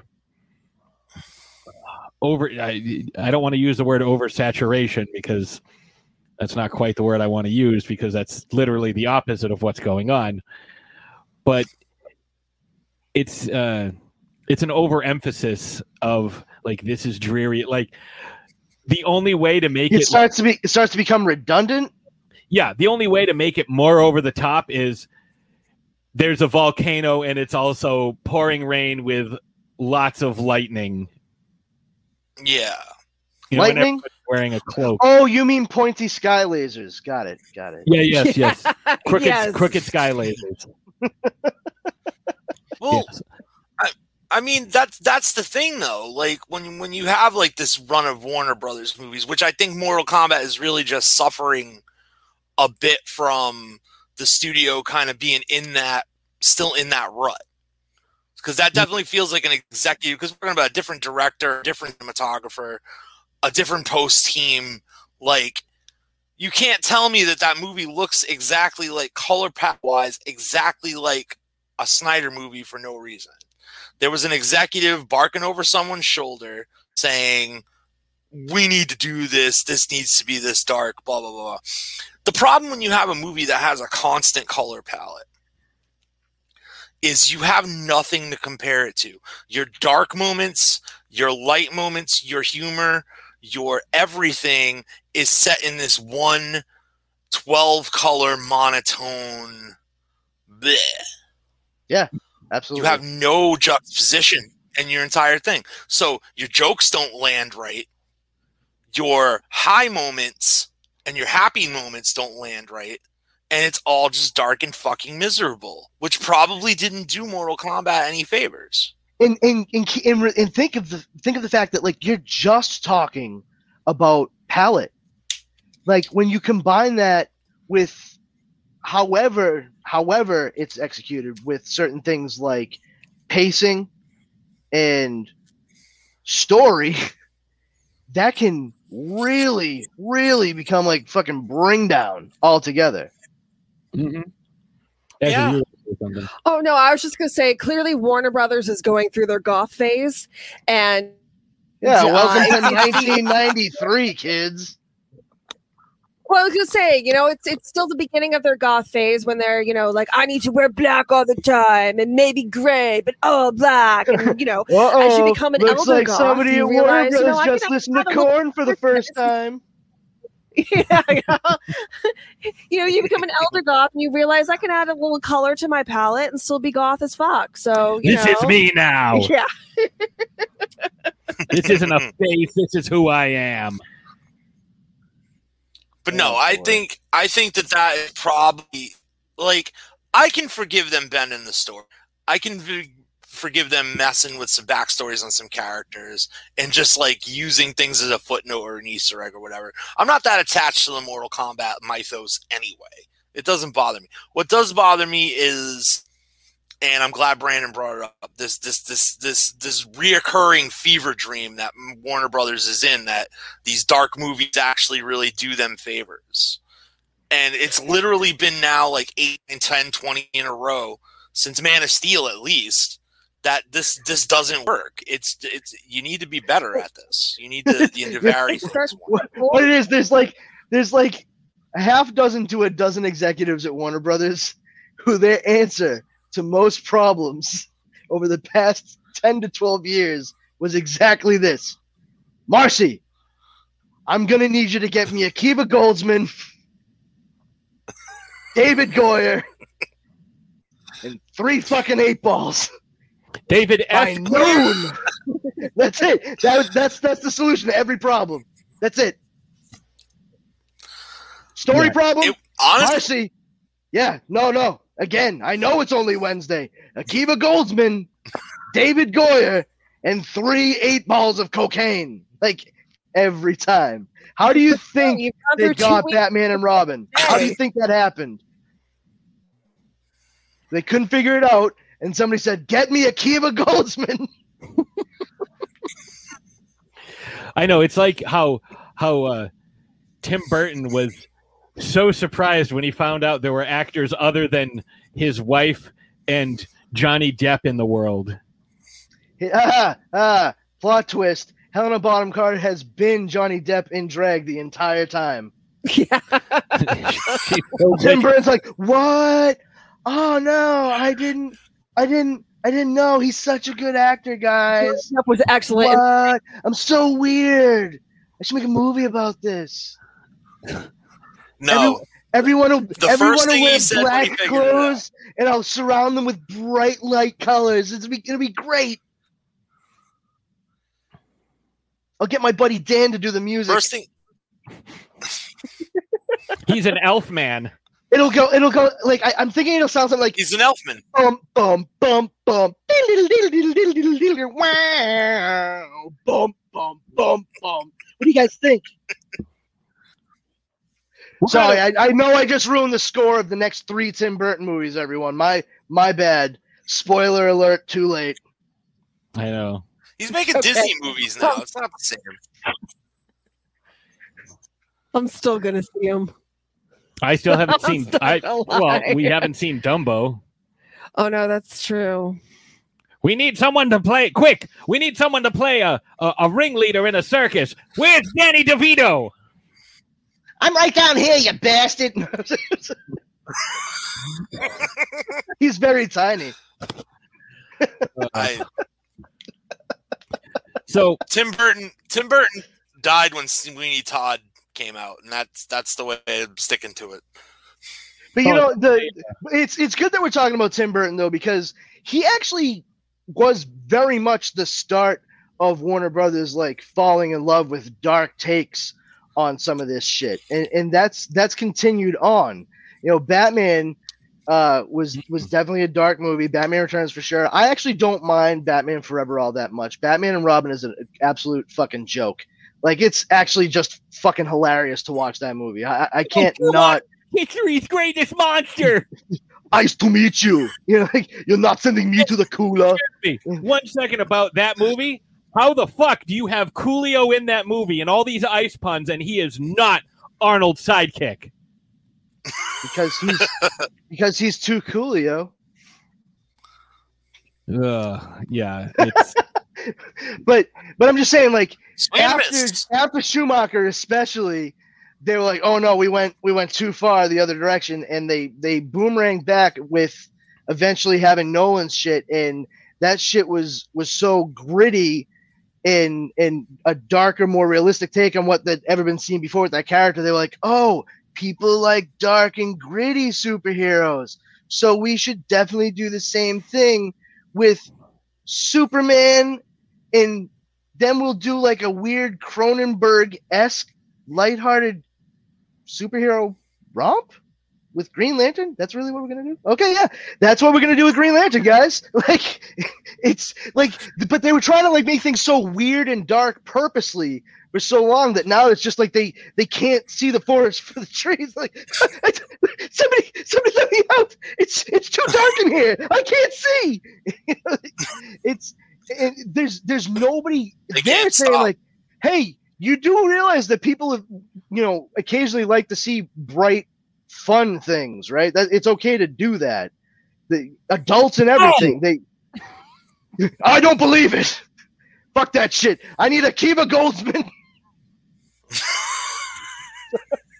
David S. Goyer and four eight. That's right. I'm. I know it's only Tuesday. I'm doing cocaine for two. But yeah, I- mean, they've they've they've painted themselves into a corner, and it's like they don't know how to get out of it. It, it- hopefully they up, stupid. I mean, hopefully they they start kind of gearing themselves a little bit more towards uh, a, a better color palette altogether. Because honestly, even um, even the oh, what the hell are the, the Fantastic Beasts movies that have, have come out most recently? Uh, I enjoyed the first one especially, but same thing. Uh, We're talking about some pretty fantastical shit, and they really stuck to a, a, a, a grayer palette on that movie, which kind of belies what a magical world is supposed to be.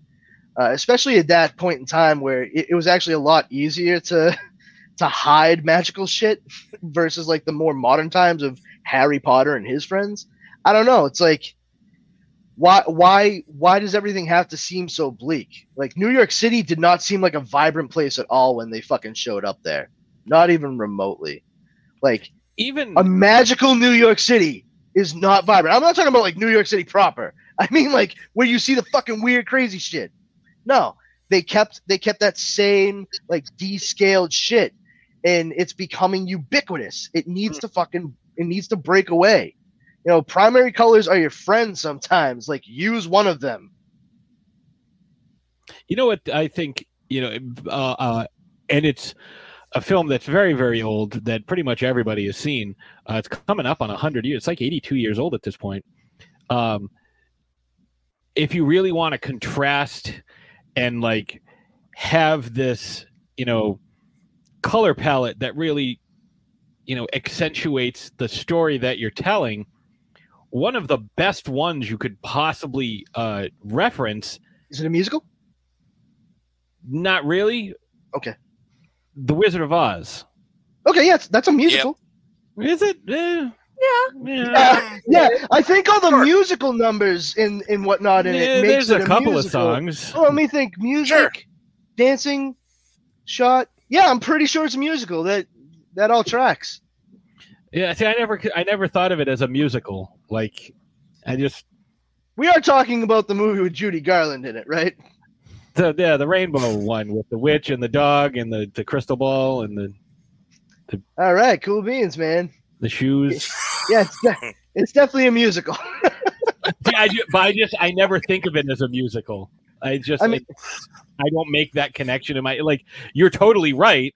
yeah, I mean, I I, don't. ha- I don't have the show tune if I only had a brain running around in my fucking noggin for no reason. Like,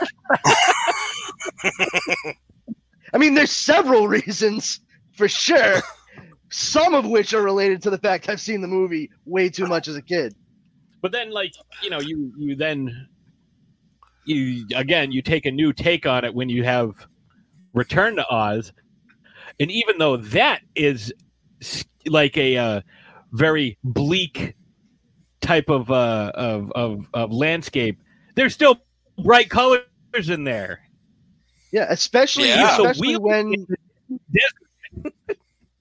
Yeah, but especially too when they they actually get everything kind of like kind of fixed at the end. You know, like everything looks even better than it did, you know, before because everything was broken down and destroyed and all that shit. But I will say this: I give Disney a lot of credit for Return to Oz just because of the fact that like I read a lot of those books when I was when I was a child, and the Wizard of Oz books by Fr- uh, L. Frank Baum are more in line with the Return to Oz movie uh, than the the musical starring Judy Garland. Uh, people who love the musical, if they've never read The Wonderful Wizard of Oz and then like the you know Return to Oz and Road to Oz, all that stuff, they would be absolutely shocked to see some of the stuff that L. Frank Baum did in these books. They're very dark, and uh, they, he he deals with a lot of issues, and because nobody like cared about his political writings and stuff like that outside you know any other writings he did outside of Oz he just started putting that shit in the Oz books. And like a lot of his personal beliefs seep through and like he kind of tackled some some wild stuff uh especially for that time. I mean Ozma she's transgender for crying out loud.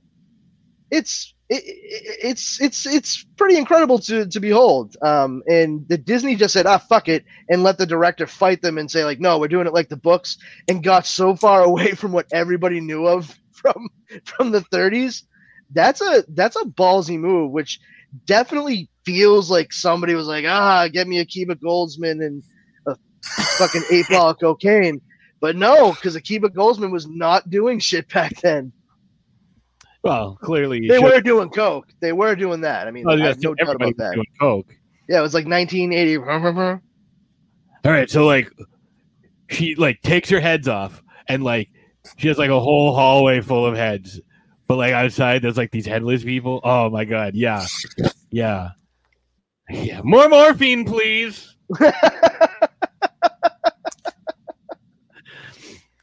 Now, Alright, so I'm just saying, guys. But yeah, if you ahead. think that filmma- filmmakers stopped doing coke in the 1980s, I got some bad news. Oh no, no, I don't think they stopped doing it in the 1980s at all. No, no, no. I I think, think more. I think more started doing it after the 80s. That's the problem. I think the 80s there was like Yeah, mitigated success with with control of of the the habit. And I hmm. think by the 90s, there was just so much flying high from the fucking whirlwind successes and excesses of the 80s that they're like, we're invincible. We can do anything we want. And that's how we end up with bullshit like fucking Batman and Robin and all kinds of overcorrections and all kinds of bullshit moving forward from that Like, uh-huh. the Oh, yeah. difference is the difference is they're not going to the nearest sushi restaurant and asking for a fucking six top table and a mirror so they can do the coke while they're waiting for their fucking shit to, to come out to them. They, they they do that shit in their offices or at home now. Uber Eats. Like you know nowadays you do that shit in the fucking restaurant. Oh, hold on a second. People on the table over like, dude, we can fucking see you. You, you know you're in public, right? I don't care.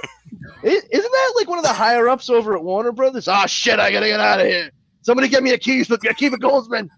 And another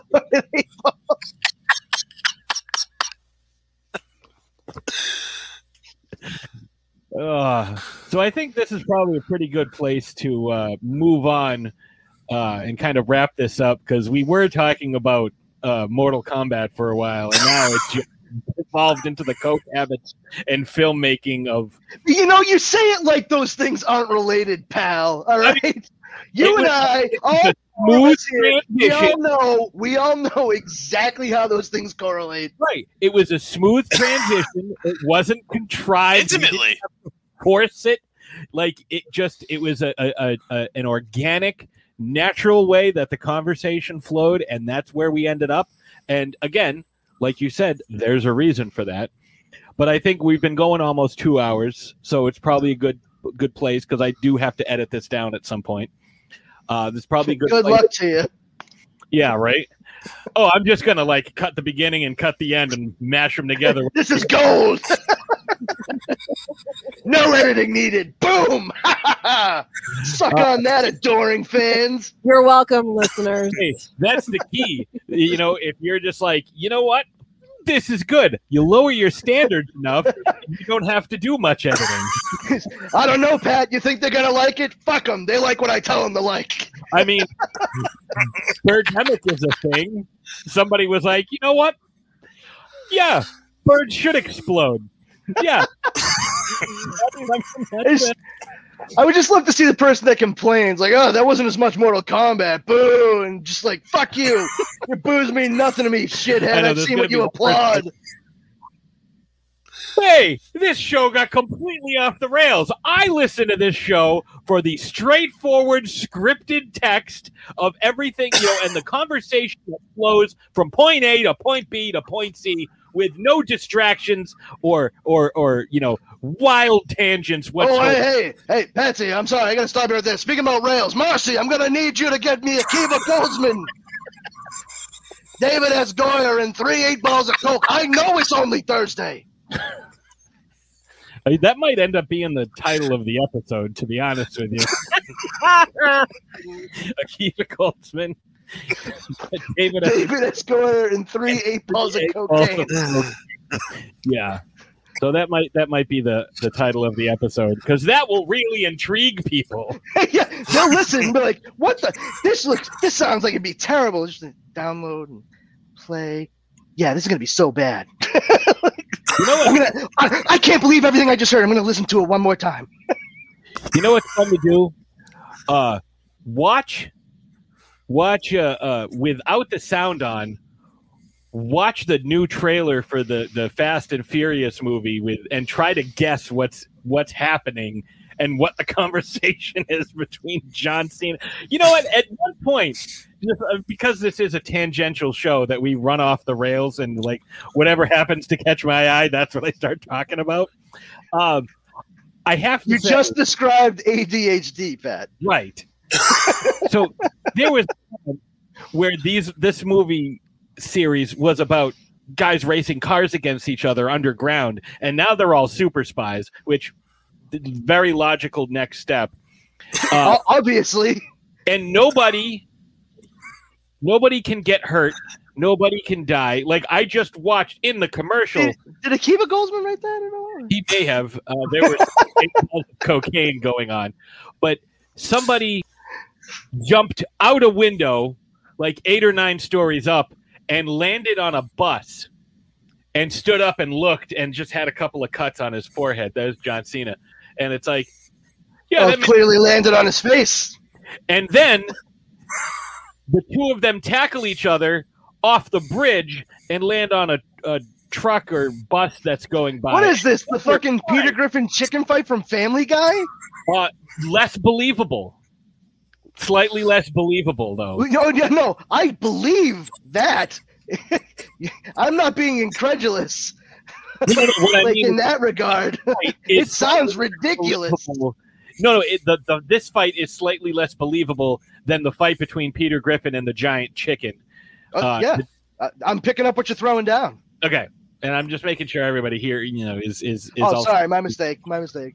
yeah so you know so we're gonna wrap this up uh you know uh this was a very fun conversation. It went in a direction that I never anticipated. I did not think we were going to be talking about eight balls of cocaine and the Wizard of Oz, but Here we are. this is this is where we get. This is like what happens. It's all when- related.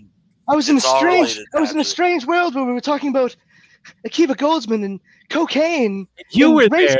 and race cars You. with trailers that are silent. And you were there, and you were there, and you were there. Does anyone have an eight ball of cocaine? Akiva Goldsman. All right. So, uh, because Brandon's choking to death, I'll, I'll start with James. James, where do you like people to uh, interact with you on social media, and where can they find uh, some of your fine work? Oh, please, by all means, guys out there, check out Culture Shock on it came from the 508.com. And while you're at came from the 508.com, jump a tab over to the shop and buy my t-shirts and my Blu-rays. We are in the process of overhauling some of that stuff. Um, so we're gonna have some new things coming out in the next couple of months. That's all gonna be changing, but it'll still be all pretty easy to navigate. But for the moment, it's you go go listen to Culture Shock, go buy our Blu-rays at it came from the five.com. Like us at it came from the 508 on Facebook. It's literally just that. Just search it and you'll find us. Um, as far as me personally, I'm just James Lamond on ever, most social media. I'm James Lamond sucks on Instagram. You can add me, um, make me try to watch your which is what most people that add me try to do, but that's okay. We love you all. But yeah, that's where you can find me. I will. Uh, I will have links in the show notes uh, for for uh, everybody's social medias and, and Facebook groups and and whatnot, so that it, it's a little easier to find. You don't have to type anything; you can just click stuff. Um, Brandon, Reading, re- reading, reading, and understanding things. Listening? Nah, just give me, give me some. I click. I Just just, get- click things. Whatever, whatever link you I don't got, wanna in there. I'll, click, I'll click on it. I don't give a shit. I've been up all night chilling with my buddies Akiva Goldsman, David Escobar, and three eight, eight balls of cocaine. Um, so, uh, You're gonna give me a fucking heart attack. Three eight balls of cocaine will do that to you. every time, kid. uh, I have so my yeah, own sorry. defibrillator. Oh no, I can't stand within six feet of a microwave. I don't have enough time to go into why. Marcy, Marcy, I'm gonna need you to get Akiva Goldsman, David Escobar, and three eight balls of cocaine. Well, yeah, of course it's Saturday. We're gonna do this shit up. Gonna do it right. yeah, I know it's nine a.m., but I haven't slept in two days. How else am I gonna get ready for the four eight balls I'm gonna do tonight? I'm still out from last night. All right, so where can where can folks find you there, uh, uh, Brandon. Pow Bro? Uh, they, Well, I called you uh, Bra Pow earlier, so it's, it's Pow Bro now. I'm cool with it. Um, just don't get me to say my name backwards, or else I'll have to go back to the fifth dimension for a few months. Uh, they, uh, y- you all can uh, find me at uh, the group that uh, I started called Powers Combined on Facebook. Um, it's a very you know fun geek group. Try to be inclusive for like all kinds of fandom, comic book, movies, um, action, adventure, horror, comedy, whatever. Uh, but you know, number number one rule is don't be a jerk. You you act like a like an asshole, you're gonna get the stanky boot right out the door. Um, there's no no tolerance for any of that. Um, and uh, other than that, you can follow me on uh, Instagram at this Brandon has powers, and on Twitter at Brandon's powers.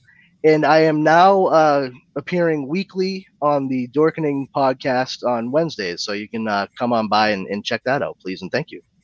Yeah, that's a fun show. I haven't done it in a while, but I may be able to hop on this week, considering we're recording on Saturday.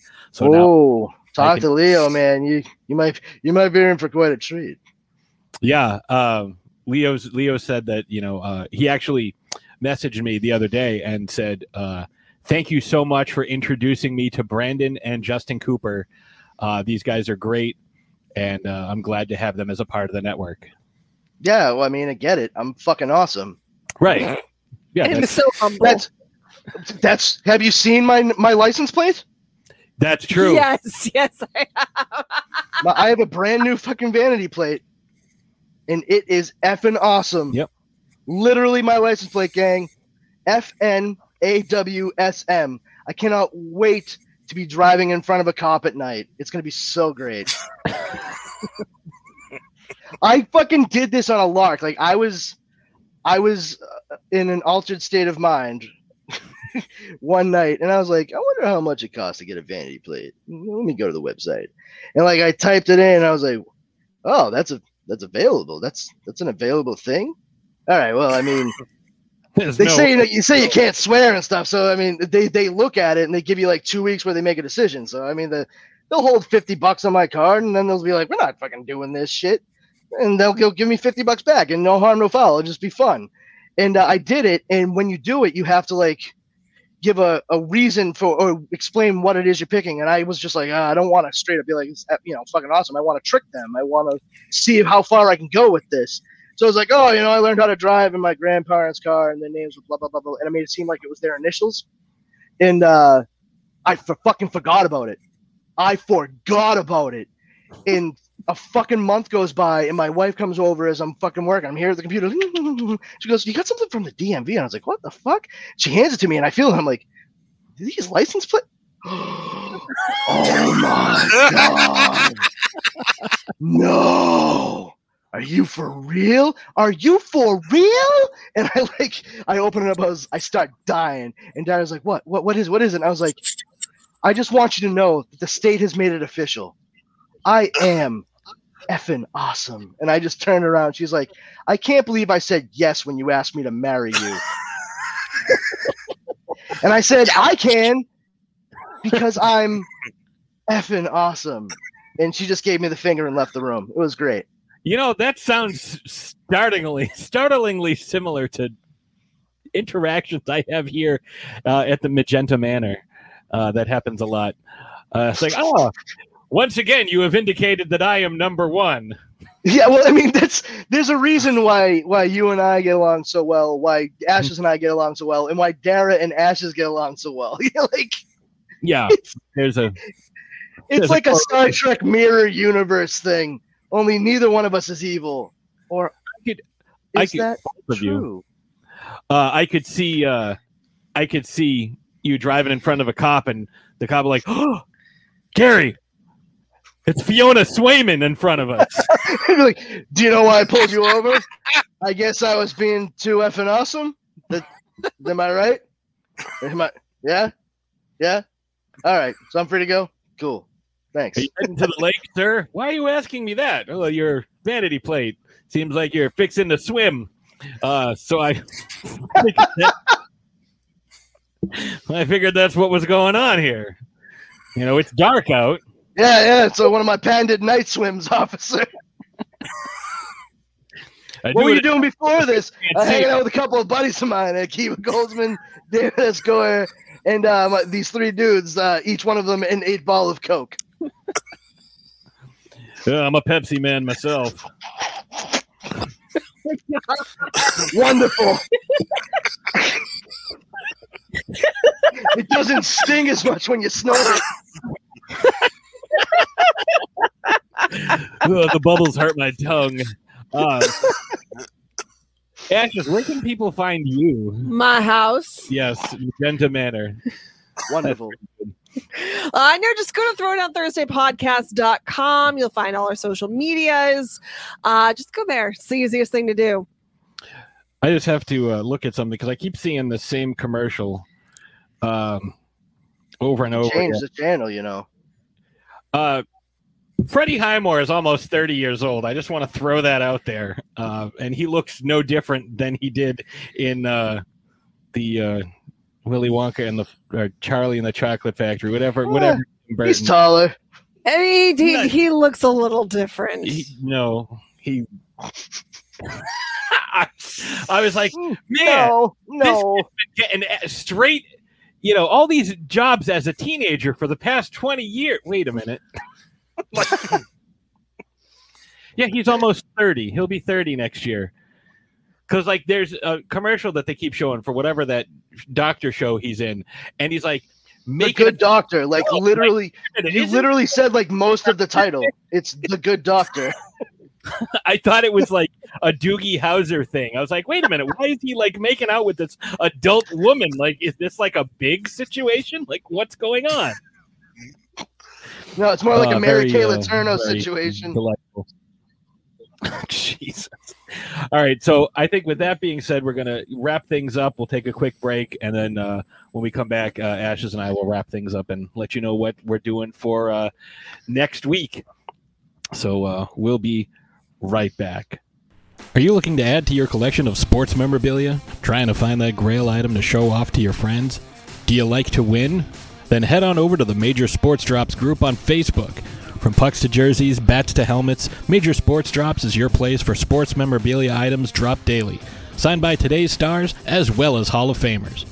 Joe Montana, Jerry Rice, Mike Ditka, Barry Sanders, Wade Boggs, Zdeno Chara, Odell Beckham, Lamar Jackson, Frank Thomas, and many more autographs have already been pulled. You can get in on the action for as little as $5 per spot. There are multiple drops each day, with special contests also running at various times each month as well. So join the Major Sports Drops Facebook group and get in on the action today.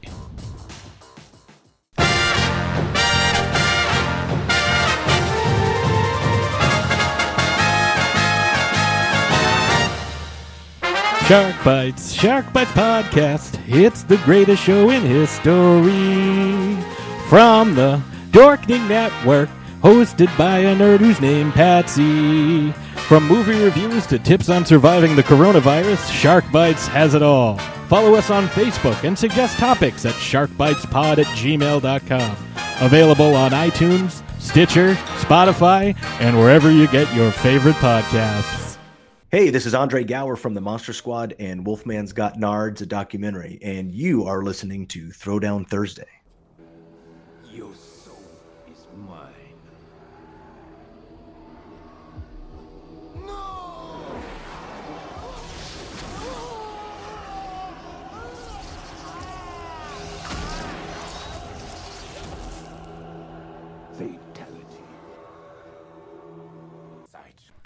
And we are back. So I hope you enjoyed that uh, conversation that went uh, completely off the rails. Not because we were doing rails, but just went off the rails. But uh, yeah, I, I thought that was a lot of fun, and uh, I can't wait for folks to That take a listen to episode was a lot more fun than the movie. Yes, yes, much more entertaining than the film. Yes. uh, and I do, I do, uh, I do think I'm going to name the uh, episode what Brandon kept saying over and over again. But I mean, So- here's the thing, though. Like, more, it, it wasn't terrible. It wasn't a terrible film, but it also wasn't great. No, it was exactly what I expected it to be. Like, but it wasn't even like mediocre. It, It was, was- subpar.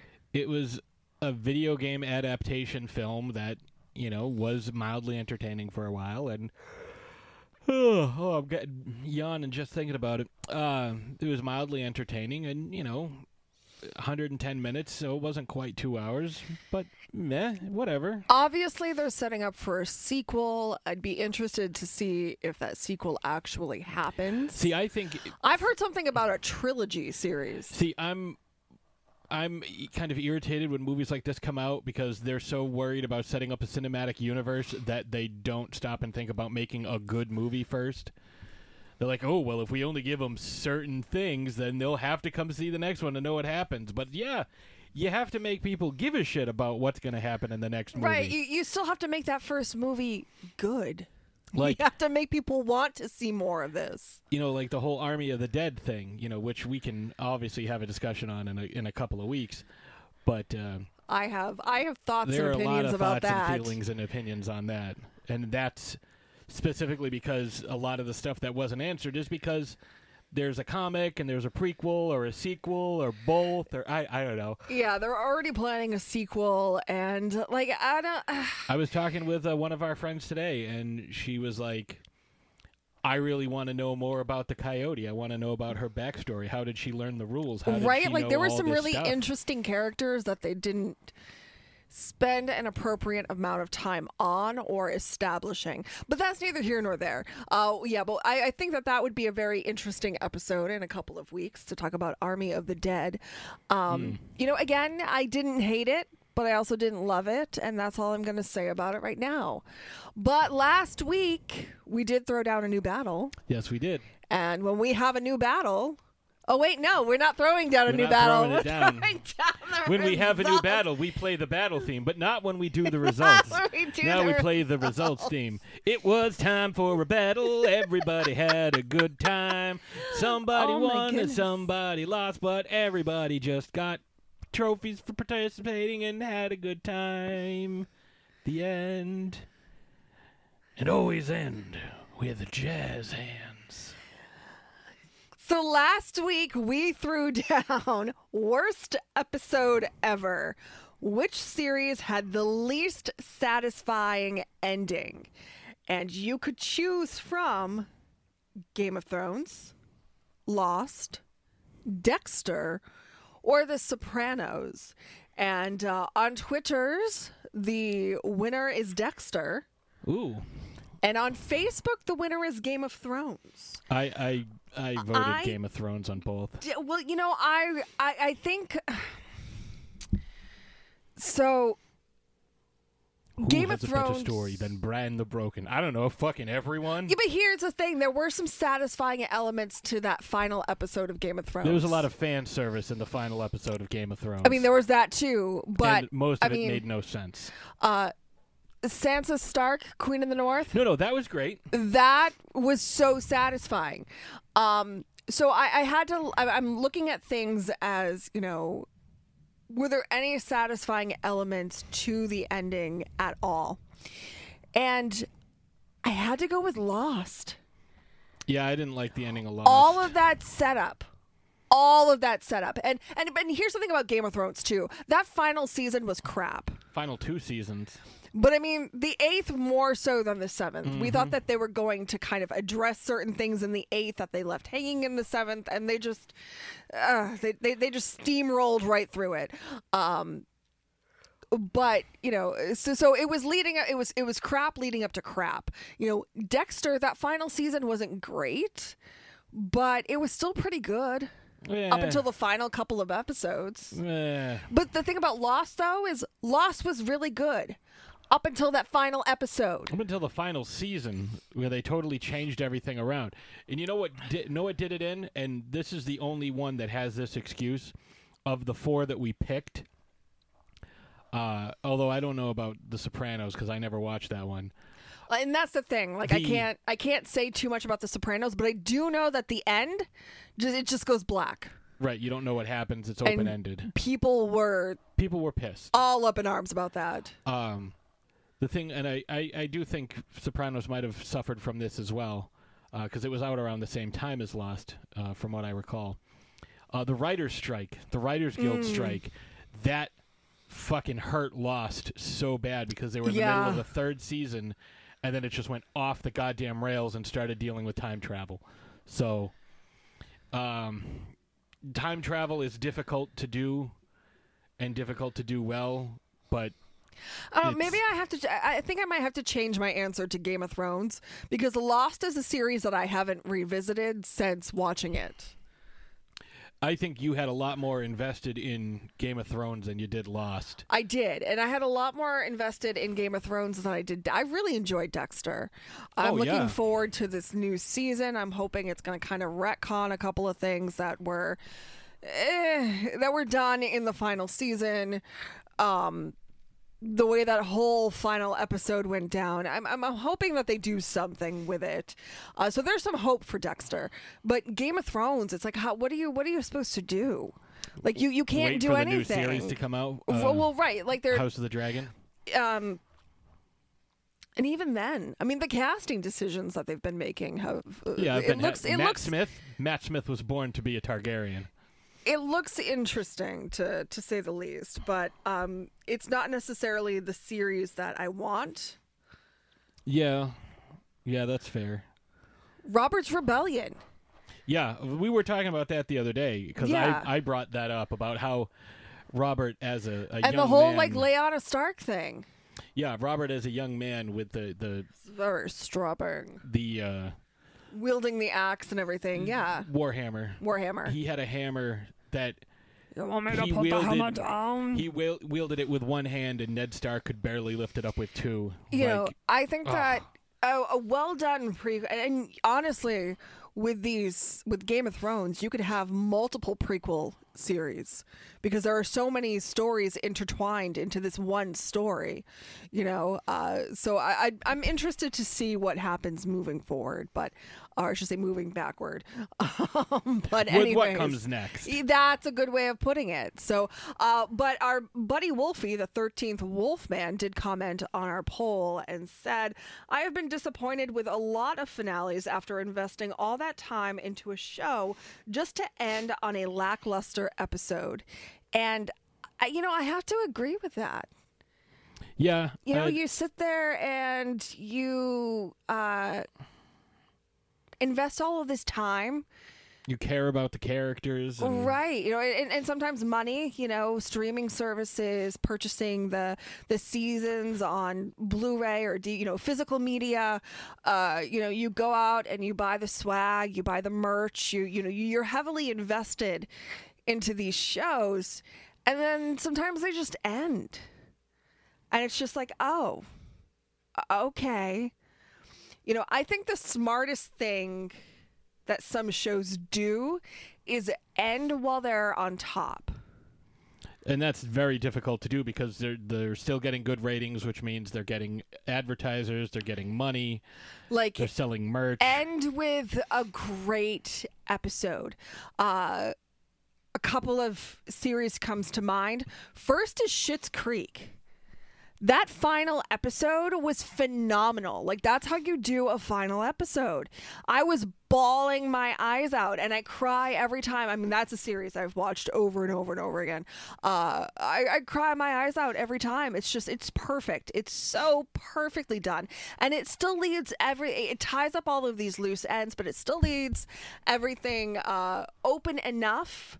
Uh, Dan Levy has said that, you know, in the future, if the time is right, if the writing is right, if the ideas come, there could be a, a movie. I was gonna say, do a movie two. like that's what Walking Dead is doing. Like Walking Dead has been steadily losing viewers and viewership for the past several years, but they just keep moving on. Well, and- and Their that's the biggest thing, problem is like- killing off Rick Grimes or You know- removing him from the show. Well, I mean, Andrew Lincoln wanted out. Yeah, but I mean, But- end the show there But you know, like another like Sex in the City had a really great mm-hmm. finale episode. With a movie. Well, and then they had two films, and then they're they're coming out with the um, miniseries on HBO. I think next year. Oh, very nice. It's called And Just Like That. I'm really excited for it. Uh, even though Samantha Jones is not going to be a part of it, unfortunately, Kim Cattrall wants nothing to do with it, which, you know, is understandable. Um, another one is a, a series that is currently streaming on HBO Max, The Nanny. You know, they six seasons, uh, really solid writing from beginning to end, and you know they also ended kind of uh, kind of wrapping things up, but kind of also leaving things open ended. I've heard rumors that they are they might do something, but you know there's Everybody's always been- cashing in on reunions. well, I mean- Friends, Friends is gonna I be. yeah, they're gonna have. Uh, I never watched it, so I I don't care. Don't think it's funny, but my sister likes it, so she's really excited. So that's that's cool. Yeah, and if you're excited, that's cool. I'm happy for you too. it wasn't my Um, cup of tea.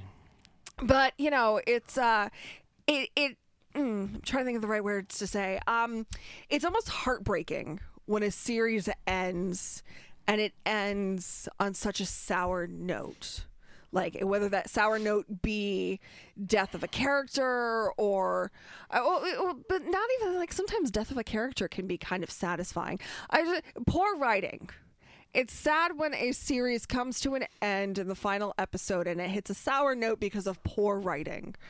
Or, you know, the characters didn't do something that was in the nature of the character that, you know, you've seen for the past X amount of seasons. So, um, Game of Thrones is still one of my favorite shows. Oh yeah. Still one of my favorite series to rewatch. We're still working through. yeah, we're in. Um, a r- I think we're coming up on season on uh, the Battle of Blackwater, Mm. which is one of the better ones.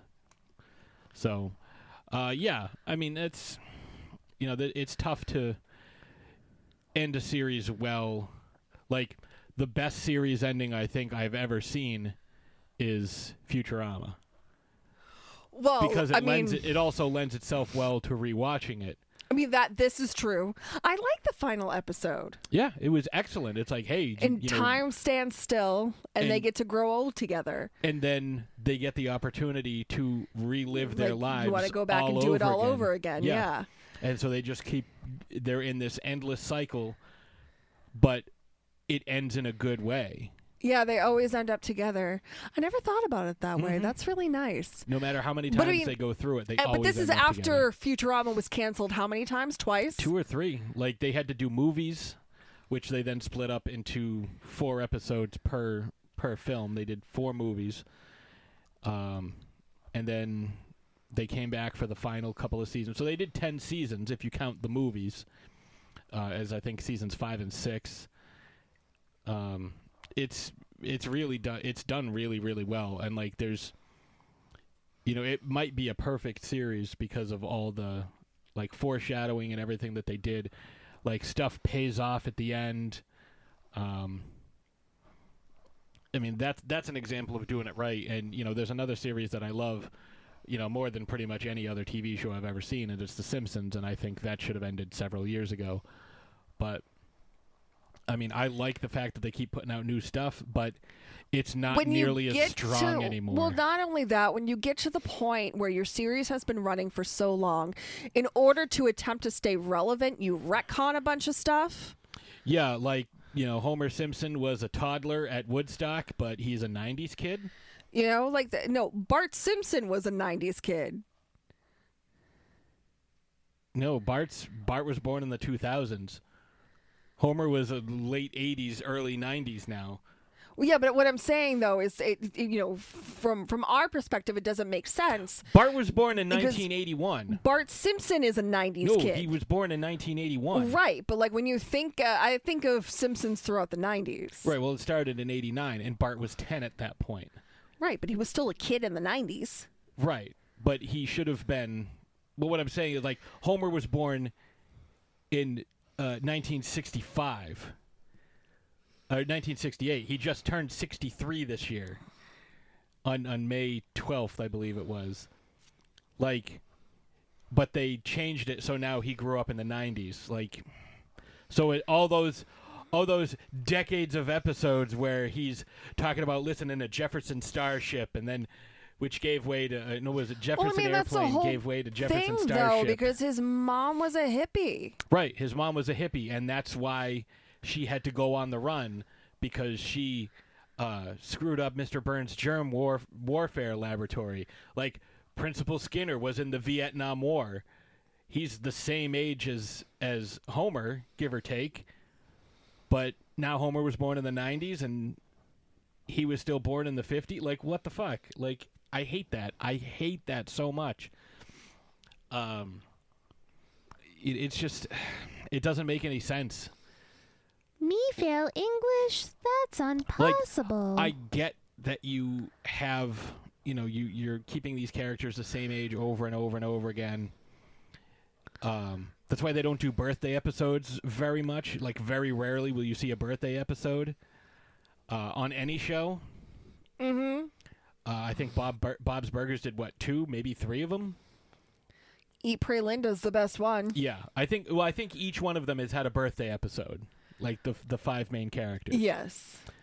but that's over 11 seasons. Mm-hmm. You know, South Park has kept their kids the same age. I think at one point they went from third grade to fourth, and that was it. And that was in 2000. That was 21 years ago. They graduated to fourth grade. But that's where they've been. Because it works. The formula works. What they had. I mean, that show has changed drastically as well. But, but we're getting uh, way ahead of ourselves. So we're to go ahead and wrap this up. Uh, next week, we're to be discussing uh, an upcoming villain who I don't understand why she would get her own film. Oh, I get it. I mean, I absolutely get it. I, I mean, I get with Maleficent, they tried to like paint her in a different light. Like, oh no, she's so misunderstood. Look at, oh, she just, oh, true love's kiss. Oh, you know, she's just, oh, she was so wronged. It's like, yeah, but see, I hated that. right. I thought it was terrible Hated too. it. But like, with Disney, you're supposed to be rooting for this protagonist. Like, and you're gonna be rooting for someone who's like, yes, skinning puppies alive. That's a good deal. And it's like, you know what? That's our hero. She wants to steal But I don't think she's. Yeah, but uh, this is her. it, but that she did that. She did that. It doesn't matter how she got there. Doesn't matter what she was yeah, like but she looked kid. good. That's fine, but she's the bad guy. She's right. the villain. Right. But but I mean, similar to like um you know, I, I, I don't want to compare it to this, but it's similar to this. Like the Joker. You know, Yeah, but we like you know knew- that Cruella de Vil is. A, oh, yeah, so we're talking about Cruella de Vil, uh, which I'm really excited for because I am a Disney enthusiast and I love the villains. I've always rooted for the villain, always. Uh, they're more fabulous and fashionable and way more entertaining. I'm gonna have to Photoshop you onto Cruella de Vil. now. Please do. Um, I learned Photoshop. For those of you who don't know, like I've posted stuff in the the Throwdown group. Uh, I've done my first two Photoshops, and one of them is Ashes on the Iron Throne. as it should have ended. Yeah, I call that one "How Game of Thrones Should Have Ended." Uh, but I think this is going to be a very interesting character to to cover. There is. We already have um, some pushback, you know. oh as far as yeah, oh yeah. It'll be uh, it'll be a very interesting conversation. But you know, we'll be episode. talking about obviously the uh, character from the animated film, uh, The. Glenn Close, uh, her portrayal. the book by um, Dodie Smith. Yeah, and uh, who knows if we have time to watch the new one? Maybe we'll throw that in there too. Yeah, um, yeah, it's entirely possible. But it'll be a really good episode. So definitely stick around and tune in next week. Uh, a huge thank you to our guests for joining us today. Powerful Brandon. You can Bravo. find him on the Facebook group Powers Combined. And you can find him on the Dorkening Network. Every Wednesday on the uh, the Dork Show. I lo- like he's such a Show. perfect fit for that. Mhm. I, I love the fact that he's a part of this now. And our really good friend James Lamont, Jimmy or as Patsy calls him, Jimmy Lambs, uh, from it came from the 508 Productions and Culture Shock. Uh, definitely go to it came from the 508.com. See everything that he's done. by their- It's- buy their movies. uh, he's a really talented filmmaker, and I love everything that he touches. And Culture Shock is a really good show. A little bit of horror, a little bit of pop culture, Mm-hmm. I've kind of all mixed together. times. Yeah, you've been on a couple of times. We've both been on a couple of times. Mm-hmm. It's a really good show. Uh, so definitely check that out as well. And if you are interested, all of this stuff is going to be in the show notes. All the show notes. Yep. So you don't have to remember what we're saying. You can read about it, look it up. And uh, I think with that being said, we will See you next Thursday. And that movie is Saturday Night Fever. Nope, nope. That's yes, it's a movie with that song, but it's not that movie with the song. here. I want to dance. Fatality, you know. Are you kidding? You go get a rubber, maybe. Go get a rubber. I I just pictured Welcome Back, Hey, Kotter, flaw- Eric victory. Travolta playing Oh. like Johnny Cage. Shadow kick. Shadow kick. Shadow kick. Sandy. oh. Ah. Oh no, my face. hey, give me back my spine. Oh man. It's off. Oh no. My face is off. Oh, I want to get it back on. No. That's fantastic. Oh, toasty. Whoa. Up your nose with a rubber hose. Oh. Fatality. All right. Uh we'll give it like five seconds and then uh we'll uh we'll get we'll come back.